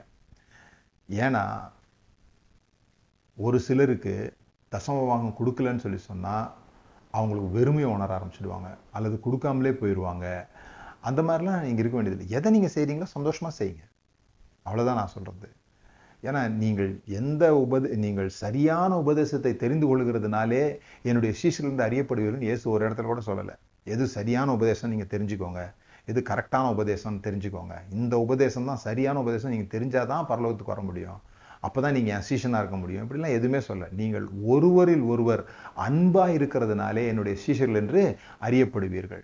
நீங்கள் ஒருவரில் ஒருவர் அன்பாக இருக்கிறதுனால தான் என் சீஷன் அறியப்பட போகிறீங்களே தவிர அதனால தான் சொல்கிறேன் எதை செஞ்சாலும் நீங்கள் அன்பினால் செய்யுங்க. உபதேசத்தின் அடிப்படையில் செய்ய வேண்டிய அவசியம் இல்லைன்னு சொல்கிறேன் உபதேசம் அப்படின்றத தலை மேலே தூக்கி வச்சு கொண்டாட வேண்டிய அவசியம் இல்லை அப்படின்னு சொல்கிறேன் ஏன்னா இங்கே நாற்பதாயிரம் உபதேசம் இருக்குது. நாற்பதாயிரம் உபதேசம் இருக்குது. அது எப்படி ஆவியானவரால் கொடுக்கப்பட்டதாக இருக்க முடியும்? அப்போ அவர் ஒரே ஆவியானவர் தானே? அப்படிங்கிறதா இங்கே சிக்கல். அன்புன்றது எல்லாருக்கும் ஒரே மாதிரி. அது ஆவியானவரால் ஊற்றப்பட்டிருக்குது. உங்கள் இருதயங்களில் ஊற்றப்பட்டிருக்குது. நேசிக்கிறது என்பது இயல்பாக வருகிற ஒரு விஷயமா இருக்குது. அதனால அதை சொல்கிறேன் நீங்கள் ஒரு காரியத்தை சரின்னு முடிவு பண்ணிட்டீங்கன்னா அதுக்கு வசனம்லாம் வந்து வரிசையாக அடிக்கிடலாம் எதுக்கு வேணால் அடிக்கிடலாம் எப்படி வேணால் வளர்ச்சிக்கலாம். உங்களுடைய எண்ணத்தை சப்போர்ட் பண்ணுவதற்காக. அதனால தான் தொடர்ந்து நீங்கள் என்னுடைய காலை மெசேஜஸை பார்த்தீங்கன்னா இந்த செவ்வாய்க்கிழமைகளில் வெள்ளிக்கிழமைகளில் நான் கொடுக்குற செய்தியெல்லாம் கேட்டிங்கன்னா அல்லது நம்ம கேம்பை நான் திரும்ப திரும்ப சொல்கிறதுக்கு காரணம் என்னன்னு சொல்லி சொன்னால் இந்த கேம்புக்கு வருவதன் மூலமாக எப்படியெல்லாம் பிலீஃப்ஸ் உண்டாயிருக்குதுன்றது நீங்கள் புரிஞ்சுக்கலாம். எப்படிலாம் நம்பிக்கைகள் உருவாயிருக்குது ஏன் அந்த நம்பிக்கையை நம்ம நம்புகிறோம் அந்த நம்பிக்கைகள் வந்து நமக்கு இன்றைக்கி பயன் தரலனா கூட ஏன் அதை சுமக்கிறோம்? அப்படின்றதெல்லாம் நம்ம புரிந்து கொள்ள முடியும். அதெல்லாம் புரிந்து கொள்ள வேண்டிய விஷயம். கொஞ்ச நாளைக்கு முன்னால் கேல்வின் கால்வினிசம் பற்றி பேசியிருந்தேன். அந்த கால்வினிசம் பற்றி புரிந்து கொள்கிறதெல்லாம் அடிப்படையாக எப்படி இந்த பிரச்சனைகள் உருவாகி இருக்குது என்பதை நம்ம தெரிந்து கொள்ள முடியும். ஒருவேளை அந்த கேள்வினே இன்றைக்கி வந்தால் அவரோட உபதேசத்தை ஒத்துக்கொள்வாரான்னு தெரியாது. இன்றைக்கி வந்தாருன்னா. அன்னைக்கு இருந்த சூழ்நிலையில் அவருடைய சூழ்நிலையில் அவர் அதை எழுதினாருன்றதான உண்மை. அதுக்கான வசனங்களை வந்து நம்ம எப்பொழுதுமே நம்முடைய இயல்பு என்ன ஒரு விஷயம் சொல்லிட்டோம்னா அதுக்கான வசனங்களை இப்போ கொடுக்கணும் அப்படிங்கிறதுக்கு நான் நூறு வசனம் காமிக்க காமிக்க முடியும். தசமா கண்டிப்பாக கொடுத்தே ஆகணும் அப்படிங்கிறதுக்கு இன்னொருத்தர் நூறு வசனம் காமிக்க முடியும். கொடுக்கவே வேணாங்கிறதுக்கு நூறு வசனம் காமிக்க முடியும். நான்வெஜ்ஜே சாப்பிடக்கூடாதுங்கிறதுக்கு நூறு வசனம் காமிக்க முடியும். நான் வெஜிடேரியன் சாப்பிட்டே ஆகணுங்கிறதுக்கு நூறு வசனம் காமிக்க முடியும். இந்த வசனத்தில் விளையாடுறதுன்றது யாரு தெளி யார் திறமையா விளையாட முடியுமோ அவங்க எல்லாம் விளையாடலாம். யாருக்கு அந்த வசனத்தை கோர்க்க தெரியலையோ அவங்க இந்த கோர்வையா சொல்லும்போது க கேட்கறதுக்கு நல்லா இருக்கிறதுனால அதை கேட்டு இதுதான் போல் இருக்கு உண்மை அப்படின்னு நம்புறாங்க. இதான் விஷயம். பிலீவ்ஸ் டாக்டரின்ஸை விட ப்ராக்டிக்கலாலிட்டி அது ஒரு நம்பிக்கை உபதேசம் கொள்கை ஃபிலாசபி இப்படியெல்லாம் இருக்கிறத விட நடைமுறையில் உங்களுக்கு எது முக்கியம் என்பது தான் இங்கே ரொம்ப விஷயமே. நடைமுறை வாழ்வுக்கு எது அவசியம்? நான் அடிக்கடி பிரசங்கம் பண்ண வெளியே மிந்தி போவேன். அப்படி போகும்போது நான் பிரசங்கம் பண்ணி இறங்கினோடனே பத்து பேர் வந்து சொன்னாங்கன்னா அதில் எட்டு பேர் தான் சொல்லுவாங்க. உங்கள் பிரசங்கம் வந்து நடைமுறைக்கு ஒத்து வருது அப்படிம்பாங்க. அது எனக்கு ரொம்ப பிடிக்கும். எனக்கு ஏதோ ஒரு கருத்தை ஏதோ ஒன்று ஒன்று சொல்லிட்டு போகிறதுக்கு இன்றைக்கு அவர்கள் வாழ்வதற்கு என்ன முக்கியம்? அதுதான் கடவுள் விரும்புகிறாருன்னு நான் நம்புகிறேன் இப்போ சில வசனங்கள் நான் சொல்கிறேன் எழுதி வைக்கிறவங்க எழுதி வச்சுக்கோங்க. நீதிமொழிகள் பதினொன்று நாலு நீதிமொழிகள் பதினொன்று இருபத்தி எட்டு நீதிமொழிகள் பதிமூணு ஏழு இருபத்தி மூணு அஞ்சு இருபத்தி ஏழு இருபத்தி நாலு சங்கீதம் நாற்பத்தொம்போது நீ சங்கீதம் அறுபத்தி ரெண்டு பத்து. இந்த வசனத்தை நான் வாசித்து பாருங்கள் பணம் ரொம்ப தீமையானது ஐஸ்வர்யமாக இருக்கக்கூடாதுன்ற மாதிரி இருக்கும். சங்கீதம் பத்தொம்போது பதினாலு சங்கீதம் நூற்றி பன்னிரெண்டு ரெண்டு மூணு நீதிமொழி இருபத்தி ரெண்டு நாலு இதெல்லாம் வாசித்து பார்த்தீங்கன்னா பணம் ரொம்ப அவசியம் அப்படின்ற மாதிரி இருக்கும். சங்கீதம் எழுபத்தி மூணு பன்னிரெண்டை வாசித்து பார்த்தீங்கன்னு சொல்லி சொன்னால் இது ரெண்டுக்கும் இடையில அது ஒன்று சொல்லும். வேணுன்ற மாதிரியும் அதே நேரத்தில் வந்தால் பிரச்சனைன்ற மாதிரியும் இருக்கும். இப்படி எதுக்கு வேணால் வசனம் எடுக்கலாம்னு சொல்கிறேன் நான். ஆனால் இது புரிஞ்சுக்கணும். பணத்தை ஆராதிப்பது எவ்வளவு ஆபத்தானதோ அதுபோல பணத்தை குறித்து அறியாமல் இருப்பதும் ஆபத்தானது. பணத்தை ஆராதிப்பது எவ்வளவு ஆபத்தோ அதே அளவு பணத்தை குறித்த அறியாமையும் ஆபத்தானது. அதனால தான் மணினா என்ன அப்படின்றது நமக்கு தெரியணும். அது என்ன ஃபங்க்ஷன் பண்ணுது நம்ம வாழ்க்கையில்? அது எதுக்காக நம்மக்கிட்ட வருது? எதுக்காக நம்ம கொடுக்கணும்? எதுக்காக நம்ம செலவு பண்ணணும்? இது நமக்கு தெரியணும்னா பணத்தை குறித்து நமக்கு தெரியணும். இப்போ பணமே தவறுன்ற மாதிரி ஐடியா ஏன் உருவாச்சுன்னா பணத்தை வச்சு நல்லது செய்கிறவங்க நிறைய பேர் இருக்காங்க. ஆனால் அதை வந்து அவங்க வந்து பரபரப்பாக பேசப்படாதவங்க. பணத்தை வச்சு நல்லது செய்கிறவங்க பரபரப்பாக பேசப்பட மாட்டாங்க. எங்கேயோ ஒரு சின்ன காலமில் யாராவது ஆச்சரியமாக பார்த்துட்டாங்கன்னா அப்படி பேசுவாங்க. ஆனால் பணத்தை வைத்து தவறு செய்கிறாங்க ஒரு ஊழல் செய்கிறாங்க அல்லது சேர்த்து வச்சுருக்கிறாங்க அல்லது பீரோவில் அடுக்கி வச்சிருக்கிறத வந்து அந்த துறை வந்து கை கைப்பற்றுது. இந்த மாதிரி விஷயங்கள் வந்து பல நாட்களுக்கு பரபரப்பாக ஓடி ஓடி ஓடி ஓடி ஓடி மண்டைக்குள்ளே எப்படி இருக்கும்னா இவனுங்க எல்லாருமே தப்பானவங்க பணத்தை வச்சிருந்தாலே தப்பானவங்கன்ற மாதிரியான படம் வந்து இந்த கெட்டது செய்கிறவங்களையா நமக்கு நிறையா காமிச்சதுனால அதை பரபரப்பாக்குனதுனால உண்டான பிரச்சனையை தவிர பணத்தில் பிரச்சனை இல்லை. இது ஒவ்வொரு காலமும் வேற வேற மாதிரி மாறுது. அதை தான் நான் இன்றைக்கி முக்கியமாக உங்களுக்கு சொல்ல விரும்புகிறேன் இப்போது கிறிஸ்துவினுடைய காலத்தில் பவுலனுடைய காலத்துலலாம் இந்த சம்பாத்தியம் பணம் அப்படிங்கிறது வந்து ஒரு அளவிடக்கூடிய ஒரு ஆற்றல் அவ்வளோதான் எப்படி சொல்கிறது ஃபைனைட் ரிசோர்ஸஸ்ன்னு சொல்லுவாங்க. அதாவது ஒருத்தர் அதிகமாக எடுத்துக்கிட்டாருன்னா இன்னொருத்தருக்கு உண்மையாகவே கம்மியாயிடும். இப்போ வேற மாதிரி சொல்கிறேன் நான். இப்போ நீங்கள் இருக்கிறீங்க. நீங்கள் உங்கள் அப்பா வந்து ஒரு சின்ன கடை வச்சுருக்கிறாரு. அந்த கடையில் நீங்கள் வளர்றீங்க. ஆனால் உங்களுக்கு அந்த கடை வைக்க பிடிக்கல. உங்களுக்கு கடை வைக்க பிடிக்கல. நீங்கள் வந்து பெரிய பிஸ்னஸ் செய்யணும்னு நீங்கள் நினைக்கிறீங்க. அதற்கான படிப்புகளை படிக்கிறீங்க. நீங்கள் அதுக்கான பிஸ்னஸை பண்ணுறீங்க உங்கள் அப்பா மாதம் ஐயாயிரரூவா சம்பாதிச்சா நீங்கள் மாதம் ஐம்பதாயிரரூவா சம்பாதிக்க முடியும். இப்போ அன்றைக்கு அப்படி கிடையாது. அன்றைக்கு ஒரு மீனவனுக்கு பிள்ளையா பிறந்துட்டா அவன் மீன் தான் பிடிப்பான். மீன் தான் பிடிக்க முடியும். மீன் தான் பிடிக்கணும். அவங்க அப்பா எப்படி சம்பாதிச்சாரோ அதே அளவு தான் இவனும் சம்பாதிக்க முடியும். அவன் என்ன ஸ்கில் அதிகமாக இருந்தாலும் திறமைகள் அதிகமாக இருந்தாலும் அவன் இஷ்டத்துக்கு அவன் என்ன பண்ண முடியாது? நான் டாக்டர் ஆக போகிறேன் நான் இன்ஜினியர் ஆக போகிறேன்னு போக முடியாது. ஏன்னா அது வந்து கலெக்டிவ் கலெக்டிவிஸ்டிக் க கல்ச்சர் தானாக ஒரு முடிவை யாரும் எடுக்க முடியாது அங்கே. நான் டாக்டர் ஆக போகிறேன்ற முடிவை இன்றைக்கி நான் எடுக்கிறது போல் எங்கள் அப்பாவே விரும்பலை நான் டாக்டர் ஆகிறத. இல்லை நான் டாக்டர் தான் ஆக போகிறேன் நான் இன்றைக்கி விரும்ப முடியும் அன்னைக்கு அப்படி முடியாது. சமுதாயம் ஒப்புக்கொள்ளணும். நீ வந்து வேற ஒரு வேலையை செய்கிறதுக்கு சமுதாயம் ஒப்புக்கொள்ளணும். இல்லைன்னா சமுதாயமே அவனை தள்ளி வச்சிடும் அவங்க இனம் இருக்கும் இல்லையா அந்த குழு இருக்கும் இல்லையா அந்த குழுவில் வந்து பர்மிஷன் வாங்கணும். ஒரு தனி மனிதனோட நன்மையை விட இந்த குழுவினுடைய நன்மை தான் அந்த காலங்களில் முக்கியமாக எண்ணப்பட்டது. இன்றைக்கும் அந்த எண்ணங்கள் சில சில இடங்கள்ல இருக்குது. ஆனால் இன்றைக்கி எவ்வளோ மாறி வந்துட்டோம் அவர்களுடைய நிலையிலிருந்து பார்த்தீங்கன்னு சொன்னால் அப்போ அவங்க பணத்தை எப்படி கையாண்டு இருப்பாங்கன்னா வேறு விதம் இன்றைக்கி நாம் யோசிக்கிற மாதிரி அவங்க அன்னைக்கு யோசிக்க முடியாது. பண பணத்தை குறித்த நம்முடைய உலக பார்வை வேறு பணத்தை குறித்த அவர்களுடைய உலக பார்வை வேறு. அப்புறம் பவுல் காலத்துக்கு பிறகு வருகிற ஒரு சபை இருக்குது. ஏர்லி சர்ச்னு சொல்கிறோம் ஆதி சபை. அதுதான் நம்ம பைபிள் எழுதப்பட்ட அந்த காலகட்டங்களில் நீங்கள் பார்த்தீங்கன்னு சொல்லி சொன்னால் அவங்க எல்லாமே இயேசு கிறிஸ்துனுடைய உடனடியான வருகையை எதிர்பார்த்து கொண்டிருந்தாங்க. அவங்க இந்த பணத்தை பற்றி ரொம்ப பேசாததுக்கு பெரிய காரணம் வந்து அவர்கள் எல்லாம் விற்று கொண்டு வந்து அப்போசிட்ட பாதத்தில் வைத்து கொண்டிருந்தாங்க. அவங்க அவங்க இயேசு கிறிஸ்துவை ஏற்றுக்கொண்ட உடனே அவர்கள் துன்பப்படுத்தப்பட்டாங்க ஆனால் அவங்க இயேசு கிறிஸ்து இப்போ உடனே திரும்பி வரப்போகிறாரு அப்படின்றத நான் போயிட்டு வருவேன்னு அவர் சொல்லியிருக்கிறாரு. ஆகவே அவர் வருவார். அப்படிங்கிற எண்ணத்தில் அவங்க வாழ்ந்ததுனால அவர்கள் பணத்தை குறித்து பெரிய அளவில் கவனம் செலுத்தலை. அவங்க இருக்கிறதெல்லாம் கொண்டு வந்து கொடுத்துட்டு அந்த சமுதாயத்தில் சேருவதற்கு அவர்கள் ஆசையுடையவர்களாக இருந்தாங்க. ஏன்னா அவங்களுக்கு கிடைச்ச பெரிய விஷயமே என்னென்னா இந்த ரோம சக்கரவர்த்தி மாதிரி இயேசு கிடையாது இவ்வளோதான் ஏ ரோம சக்கரவர்த்தி வேற மாதிரி இந்த உலகத்தை ஆட்சி செய்கிறார். இயேசு கிறிஸ்து வேற மாதிரி உலகத்தை உருவாக்கி ஆட்சி செய்வதற்காக அழைக்கிறார். அந்த உலகத்துக்கு நாங்கள் போகிறோம் அந்த சிட்டிசன்ஷிப் எங்களுக்கு வேணும்.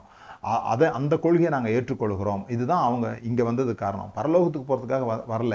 அதெல்லாம் இப்போ நாம் கண்டுபிடிச்சது. அவங்க வந்து ரா ஒரு அரசியல் ஒரு ராஜ்யம் சிந்தனையில் தான் அவங்க இருந்தாங்க. தேவனுடைய ராஜ்யத்தை ஸ்தாபிக்க வந்தன்றது தான் இயேசு கிறிஸ்துவனுடைய பிரசங்கமே தவிர உங்களெல்லாம் பரலோகத்துக்கு கூட்டு போக வந்தன்றதை அவருடைய பிரசங்கமாக அவர் எங்கேயுமே செய்யலை. அப்போது ஏர்லி சர்ச் ஏர்லி சர்ச்சில் வந்து முக்கியமாக என்ன பேசினாங்கன்னு சொன்னால் ஒருத்தரை ஒருத்தர் பாதுகாத்து கொள்கிறது ஏழைகளை அப்புறமா விதவைகளை இவங்களெல்லாம் பாதுகாக்கிறது இதை குறித்தெல்லாம் நீங்கள் பைபிளில் நிறைய இடங்களில் பார்க்கலாம். யார் குறைவுபட்டுருக்கிறாங்களோ அவர்களுக்கு அதிகமாக கொடுப்பது இந்த மாதிரி நம்ம வந்து பார்க்கலாம்.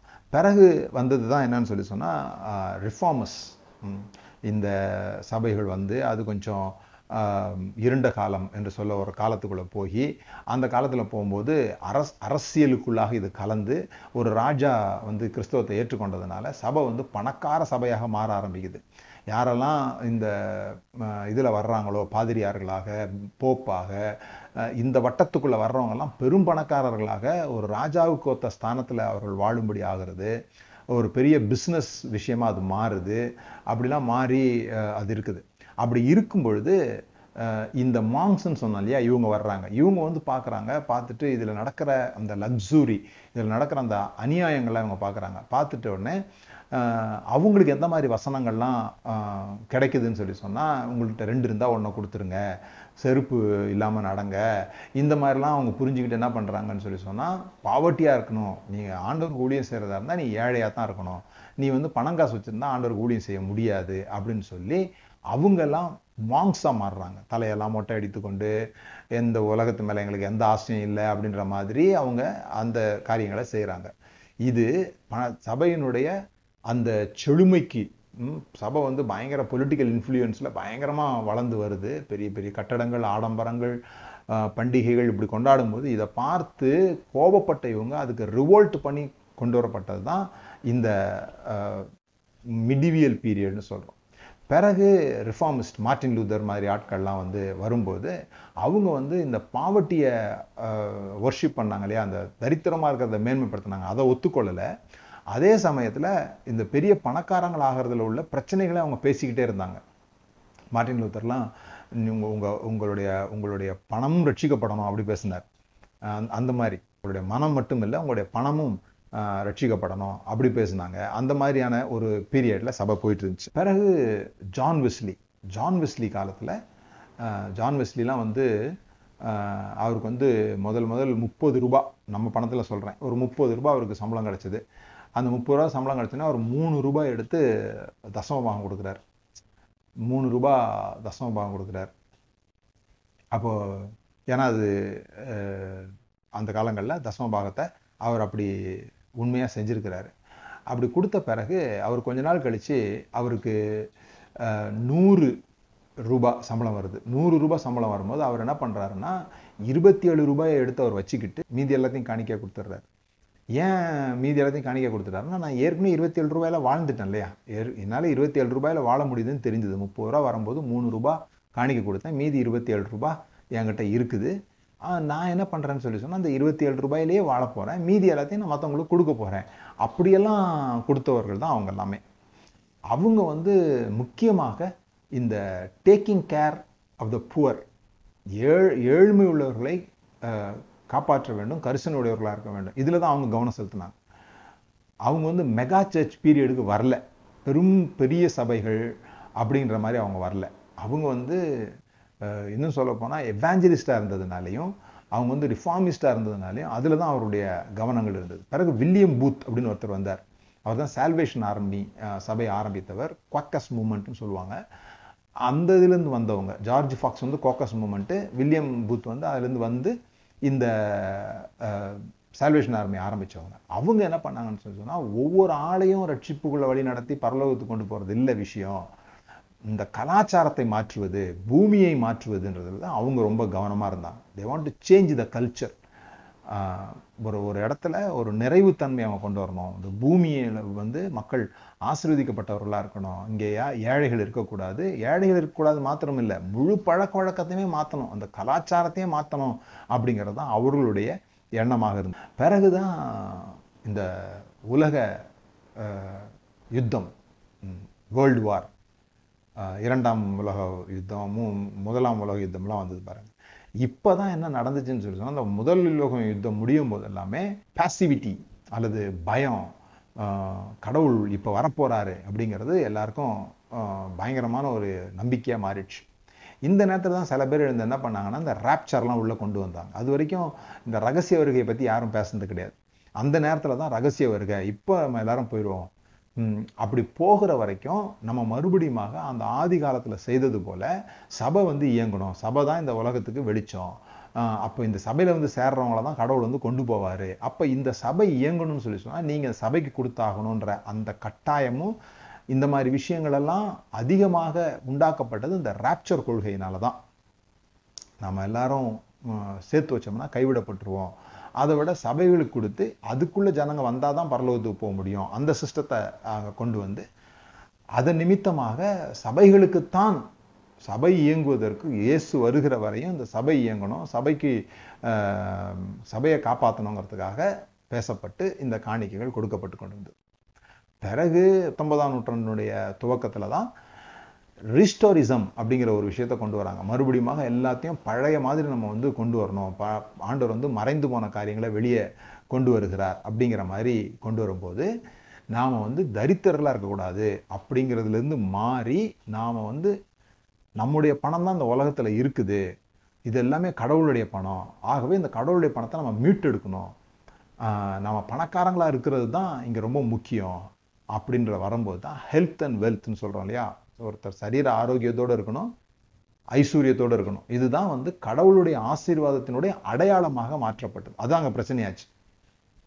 ஒருத்தர் சுகவீனமாயிட்டார்னா அவர் வந்து ஏதோ தப்பு பண்ணியிருக்கிறாரு ஏதோ கடவுளுடைய ஆசீர்வாதம் அவருக்கு இல்லை அவர் ஏதோ விசுவாசிக்கல அவர் ஏதோ அறிக்கை பண்ணலை என்னமோ ஒன்று இது ஏறக்குறைய எப்படி ஆயிடுதுன்னு சொல்லுதுன்னா பரிசேயர்கள் என்ன யோசித்தாங்கன்னு சொல்லி ஒருத்தன் குருடனா பிறந்திருந்தாலோ ஒருத்தன் வியாதிப்பட்டாலோ ஒருத்தன் குஷ்டரோகம் வந்தாலும் அவன் தேவாலயத்து பக்கம் வரக்கூடாது. ஏன்னா அவன் கடவுளால் சபிக்கப்பட்ட ஆடு ஆசீர்வதிக்கப்படாத ஆளு. இதை இயேசு கிறிஸ்து வந்து மாத்தினாரு. இப்போ மறுபடியும் நம்ம அதே சிஸ்டத்துக்கு வந்துட்டோம். ஒருத்தன் வியாதிப்பட்டானா அவன் வந்து சரியில்லை அவனுக்கு விசுவாசம் இல்லை அவனுக்கு ஏதோ இது பிரச்சனை. ஒருத்தன் அதே மாதிரி பண கஷ்டத்தில் இருந்தான்னு சொல்லி சொன்னான். அப்போ நீ பண கஷ்டத்தில் இருக்கிற நீ வந்து தேவனால் இன்னும் விரும்பப்படலை. விரும்பப்பட்டதுக்கு என்ன பண்ணணும்? பணம் உனக்கு வரணும். பணம் வரணும் என்ன பண்ணணும்? கடவுளுக்கு கொடு. அவர் அமைக்கி குலுக்கி சரிந்து விடும்படி மடியில் கொட்டுவார் அப்படின்னு. எதுக்கோ சொன்ன வசனத்தை எல்லாத்தையும் சேர்த்து இதுக்கே ஆக்கி ஆக்கி ஆக்கி நிறைய விஷயத்த கொண்டு வந்தாங்க. சீடு ஃபெய்த் சீடு பணம் என்பது ஒரு விதை. அதை வந்து விதைக்கணும். Word of faith prosperity gospel நிறைய பேர் கொடுத்தாங்க. எல்லாத்துலேயும் ஒரே விஷயங்கள் தான் இருந்தது. அப்போ தான் இந்த இருபதாவது நூற்றாண்டில் தான் ஊழியக்காரர்கள் ஃப்ளைட் வாங்கினாங்க ஃப்ளைட் கொடுத்தாங்க. இதெல்லாம் தப்பு ரைட்டுன்னு நான் சொல்லலை. என்ன நடந்துச்சுன்றத சொல்கிறேன் நான். முடிவு பண்ண வேண்டியது நீங்கள் தானே தவிர இதில் எதுவும் சரி தவறுன்னு சொல்கிறதுக்கு எனக்கு நான் ரெண்டு பக்கமும் இருந்திருக்கேன். பணமே வேண்டாம் அப்படி சொன்ன விஷயங்களையும் நான் ஆம் ஆரம்பத்தில் பேசியிருக்கிறேன். பணம் முக்கியம் இல்லைன்னு பேசியிருக்கிறேன். பிறகு பணம் முக்கியம். பணமே வாழ்வு.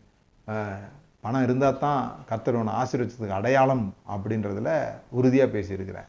இந்த ரெண்டு பக்கமும் இருந்ததுனால இப்போ என்னால் ஒரு இந்- இக்கரைக்கு அக்கறை பச்சை இல்லை இப்போ எனக்கு. நான் இந்த பக்கமும் பார்க்குறேன் இந்த பக்கமும் பார்க்குறேன் எனக்கு ரெண்டு பக்கமும் பச்சையும் தெரியுது காஞ்சி போனதும் தெரியுது. அவ்வளோதான் விஷயம் வித்தியாசம். அப்போது பணக்காரர்களாக இருக்கணுமா? எஸ் இருக்கணும். இல்லைனா பெரிய குத்தமா? அப்படிலாம் ஒன்றும் குத்தம் இல்லை. அதுக்கு கொடுக்கறது மட்டும்தான் ஒரே தீர்வா? அப்படிலாம் கிடையாது. பணக்காரனாக நீங்கள் ஆகிறது ரொம்ப நல்ல விஷயம். ஏன்னா நீங்கள் ஆனீங்கன்னா நிறைய பேர் கொடுக்க முடியும். நீங்களே ஏழையாக இருக்கும்போது யாரை தூக்கி விட முடியும்? அப்போ நீங்கள் ஏன் பணக்காரன் ஆகணும் அப்படின்னு சொல்லி சொன்னால் பணக்காரன் ஆகணுங்கிறதுக்காக இல்லை. நீங்கள் நல்ல உங்கள் கைகளால் வேலை செய்து நீங்கள் திருடாமல் உங்கள் கைகளினால் வேலை செய்து மற்றவர்களுக்கு கொடுக்கும்படியாக தரித்திரருக்கு கொடுக்கும்படியாக அப்படின்ற வசனம் எபேசியரில் வாசித்தோம் அப்போது என்ன நடந்துச்சு இந்த ஹெல்த் அண்ட் வெல்த்னு சொல்லப்படுகிற இந்த விஷயங்கள்? அதாவது நீ வந்து நல்லா இருக்கணும் அது வந்து உன்னோட பிறப்புரிமை கடவுள் உங்களை வந்து ஆசி இப்போ இப்போ யோசித்து பாருங்களேன். ஒருத்தன் பணக்காரனா இருந்தால் அவன் கடவுளால் ஆசீர்வதிக்கப்பட்டவன் அப்படின்னு சொல்லி சொன்னால் கடவுளை பற்றி தெரியாத நிறைய பேர் கடவுள் நம்பிக்கை இல்லாத நிறைய பேர் பெரிய பெரிய பணக்காரங்களாக இருக்கிறாங்க.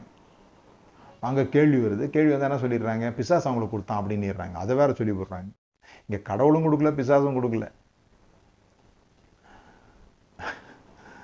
அவங்க ச இப்போ யார் விதைச்சாலும் எப்படி வந்து விதை முளைக்குதோ இவன் கெட்டவன் அதனால் நான் முளைக்க மாட்டேன்னு விதை சொல்கிறதில்ல இவன் கெட்டவன் அதனால் இவன் விதைச்ச இடத்துல நான் மழை நான் வந்து மழை பெய்ய மாட்டேன் அப்படின்னு நம்ம சொல்கிறோம் நம்ம சொல்கிறோம் அப்படி. இந்த ரொம்ப கெட்டவங்க ஆயிட்டாங்க. அதனால தான் இங்கே என்ன பண்ணல? மழை பெய்யல அப்படின்னு சொல்லிட்டு. அப்போ சயின்ஸ்கிட்ட போய் கேட்டால் அது சொல்லுது கெட்டவங்கன்னு ஆனதுனால இல்லை. புகை நிறையா போகிறதுனால கம்பெனிஸ் நிறையா உருவானதுனால நிறைய பேர் வண்டி ஓட்டுறதுனால நிறைய பேர் பெட்ரோலை செலவு பண்ணுறதுனால அது சொல்லுது. அப்போ இந்த வண்டி ஓட்டுறவங்களாம் கெட்டவங்க தானே? கெட்டவங்களனால தானே மழை நின்று போச்சுன்னு சொல்லி சொன்னால் இந்த வண்டி ஓட்டுறவங்களாம் கெட்டவங்க தானே? அப்படி பிரச்சனையாகிடுது கம்பெனி நடத்துகிறவங்களாம் கெட்டவங்களாயிடுறாங்க. அப்போ இந்த பணத்தை வர வைக்கிறதுக்குன்னு சில விதிமுறைகள் இருக்குது. அந்த விதிமுறையை பின்பற்றுகிற யாராக இருந்தாலும் பணம் அவங்கக்கிட்ட வந்துடுது வாரி இறைத்து விருத்தியாவோரும் உண்டுன்னு சொல்லியிருக்குது. எதில் வாரி இறைச்சாங்கன்னு சொல்லவே இல்லை. சூதாடுறவங்களுக்கு நிறைய பணம் வருது. பிரின்சிபல் வேலை செஞ்சு அவன் என்ன பண்ணுறான் பணத்தை வந்து தான் கையில் வச்சிருக்க மாட்டேன்றான். சும்மா இறச்சி விட்றான். பத்து முறை தோக்குறான் பதினோராவது முறை ஜெயிச்சிடுறான். பதினோராவது முறையும் தோக்குறவன் போய் தற்கொலை பண்ணிக்கிறான். இதில் இதுல இருக்கிற ஆபத்து. என்னங்க கெட்டவங்களுக்கா பணம் வருது? அவங்க கெட்டவங்க நல்லவங்கன்னு பார்த்து பணத்துக்கு கண்டுபிடிக்க தெரியாது. இவங்க நல்லவங்களா கெட்டவங்களான்னு பணத்துக்கு கண்டுபிடிக்க தெரியாது. அதுக்கு ஒரு எப்படி தண்ணி வந்து மேட்டிலேருந்து பள்ளத்தை நோக்கி போகுமோ அது மாதிரி நம்ம இவங்ககிட்ட போகலாம்னு அது நினச்சதுன்னா அதுக்கு ஒரு விஷயம் இருக்கும் இல்லையா? அதுக்கு ஒரு பாதை. அந்த பாதையில் அவன் நடக்கும்போது இது அவங்ககிட்ட போய் ஒட்டிக்குது. எவ்வளோ நல்லவனாக இருக்கிறான் ஆனால் இந்த இந்த பிரின்சிபல் அவனுக்கு தெரில பணத்தை எப்படி ஈர்ப்பது என்பது தெரியாததுனால அவன் அது என்ன பண்ணுது? அவன்கிட்ட வர முடியாமல் சிக்கிட்டு கிடக்குது. ஸோ இந்த இந்த இந்த ஹெல்த் அண்ட் வெல்த்தை ஒரு உபதேசமாக மாற்றி கிறிஸ்தவர்கள் ஆசீர்வதிக்கப்பட வேண்டும் தேவனை நம்புவர்கள் ஆசீர்வதிக்கப்பட வேண்டும் அப்படின்னு பேசும்போது அதுதான் சர்ச்சை வந்து இண்டஸ்ட்ரியலாக மாற்றுச்சு பெரிய சபைகள் தான் போற்றுதலுக்குரிய சபைகள். அப்படி ஆயிடுச்சு. அப்போ எல்லாருக்குமே இப்போ நீங்கள் ஒரு நாங்கள் பா நான் பாஸ்டராகவும் இருந்திருக்கிறேன். அப்போ இந்த இந்த பாஸ்டர்ஸ் கேம்புக்கோ ஏதோ பாஸ்டர்ஸ் பத்து பேர் கூடினாங்கனாலே பேசுகிற முதல் பேச்சே என்னவா இருக்கும்னு சொல்லி சொன்னால் உங்கள் சபைக்கு எத்தனை பேர் வர்றாங்க? இதனாலே சில பேர் பாஸ்டருடைய மீட்டிங் வரமாட்டாங்க. போனாங்க எத்தனை பேர்னு கேட்பான் பொய்யலான்னு சொல்லணும். உங்கள் சபைக்கு எத்தனை பேர் வருவாங்கன்னு இவரும் எங்கள் சபைக்கு இருபது பேர் வருவாங்க இருபத்தஞ்சு பேர் வருவாங்கன்னு இவரும் சொல்ல முடியாது. இவர் சொல்லுவார் இருக்கீங்க ஒரு அறுபது பேர் பிள்ளைங்கெல்லாம் சேர்த்தாங்கன்னா ஒரு நூறு பேர்கிட்ட விசுவாசிங்க இருக்காங்க. ஆனால் வந்து எல்லாரும் ஒழுங்காக வரமாட்டாங்க. இது வந்து ஒரு ஃப்ளோட்டிங் பாப்புலேஷன் மாதிரி. ஒரு வாரம் வருவான் ஒரு வாரம் வர மாட்டேன்றான் இப் ஏன்னா இவர் என்னைக்காவது அவர் சபைக்கு வந்துட போகிறாருன்னு சொல்லி வர ஒரு பயம் இருக்கும். இப்படிலாம் அந்த அந்த கேள்வியே ஒரு ஒரு ஒரு பெண்ணுக்கிட்ட ஒரு வயசை கேட்கக்கூடாது ஒரு ஆம்பளை கிட்ட சம்பளத்தை கேட்கக்கூடாதுன்ற மாதிரி ஒரு பாஸ்டர்கிட்ட உங்கள் சபைக்கு எவ்வளோ பேர் வருவாங்கன்னு கேட்கக்கூடாது. அவர் சொல்கிறது கஷ்டப்படுவார். அதுவும் கேட்குறவர்கிட்ட கேட்குறவர்கிட்ட அதிகமான பேர் போகிறாங்கன்னு இவருக்கு தெரிஞ்சதுன்னா இன்னும் அவமானமாயிடும் இருக்குது அப்போ யார் பெரிய சபையை இப்போ நடத்துகிறாங்களோ அவங்க பெரிய சூப்பர் ஸ்டார்ஸாக பார்க்கப்பட்டாங்க. ராக் ஸ்டார்ஸ் அவங்களுக்கெல்லாம் வந்து பெரிய அளவில் ஒரு ஒரு கட் அவுட் வச்சு அவங்க வந்து ஒரு பெரிய நபர்களாக பார்க்கப்பட்டாங்க. இதெல்லாம் வந்து நம்ம இதிலெல்லாம் வாஸ்து பார்க்க முடியாது. நீங்கள் எந்த நிருபத்திலெல்லாம் வாஸ்து பார்க்க முடியாது. இப்போ நிருபத்தில் இல்லாதனால இதெல்லாம் செய்யக்கூடாதா? அதுவும் எனக்கு தெரியாது. அதை சொல்கிறதுக்கெலாம் நான் வரல. நடந்தது இதுதான். இப்படி தான் உருவாகுது. இதனால தான் உருவாகுது. இதில் முக்கியமாக நீங்கள் பார்த்தீங்கன்னா யார் வந்து பெரிய பெரிய பணக்கார ஊழியர்கள் கர்த்தரால் ஆசீர்வதிக்கப்பட்டதாக சொல்லப்படுகிற பணக்கார ஊழியர்கள் யாரெல்லாம் இருக்கிறாங்கன்னு சொல்லி சொன்னால் இந்த டிவி மினிஸ்ட்ரி அப்படின்னு ஒன்று அமெரிக்காவில் ஆரம்பிக்கப்பட்டது இல்லையா? அந்த டிவி மினிஸ்ட்ரியில் வர்றவங்க தான் பிரபலியமானவர்களாகவும் பணம் நிறைந்தவர்களாகவும் தங்களுடைய ஊழியத்துக்கு பணத்தை ஏராளமாக வர வைக்கக்கூடியவர்களாக இருந்தாங்க. அதில் நிறைய நன்மைகள் நடந்துச்சு. நிறைய நன்மைகள் நடந்துச்சு. அதே சமயத்தில் எங்கே நன்மைகள் இருக்குதோ அங்கே தீமையும் நடக்கிறது போல நிறையா ஊழல்களும் நிறையா பேர் மாட்டினாங்க நிறையா விஷயங்கள்லாம் நடந்துச்சு. இதெல்லாம் வந்து இன்றைக்கி வந்து ஒரு ஒரு அமெரிக்காலலாம் போயிட்டு ஒரு ஐம்பது அறுபது வயது இருக்கிறவங்கள்ட்ட போய் நீங்கள் காணிக்கை பற்றி பேசுனீங்கன்னா அவங்கள அடிப்பாங்க. ஏன்னா அவங்க அவ்வளோ பாதிக்கப்பட்ட ஒரு ஜெனரேஷன் ஆகிட்டாங்க ஏன்னா அவங்களும் முப்பது வயசு இருபதுலேருந்து முப்பது வயசில் இருக்கும்போது அவங்க தான் ஏராளமான பணத்தை கொடுத்துருப்பாங்க. பணத்தை கொடுத்து என்னமோ நடக்க போகுதுன்னு நினச்சி ஒன்றும் நடக்காதனால அவங்கெல்லாம் பயங்கர காயப்பட்டவர்களாக இருக்கிறாங்க. இதெல்லாம் கணக்கெடுப்பு நடத்துகிறாங்க நான் கொஞ்சம் கணக்கெடுப்புகள்லாம் உங்களுக்கு சொல்லணும்னு பார்த்தேன். ஆனால் நேரம் இல்லை. நம்ம அடுத்த வாரமும் தொடர்ந்து பேசுவோம். நீங்கள் இன்னைக்கு புரிந்து கொள்ள வேண்டியது எப்படி இந்த சபையினுடைய கலாச்சாரம் சபைக்கும் பணத்துக்கும் இருந்த உறவு எப்படி இருந்தது? ஆதி காலத்தில் அப்போஸ்தல காலத்தில் இயேசுவினுடைய காலத்தில் அது எப்படி இருந்தது? இயேசு காலத்தில் எப்படி வந்து ஊழியங்கள் நடைபெற்றது? அவர் பணத்தை எந்த மாதிரியாக கையாண்டார்? பிறகு வந்த சபை பணத்தை குறித்து எந்த அளவு அக்கறை வச்சுருந்தது? பிறகு வந்த மாங்ஸ் என்ன மாதிரி அதை நடத்துனாங்க? ஏன் அப்படி ஆச்சு? பிறகு வந்த ரிஃபார்மிஸ்ட் என்ன பண்ணாங்க?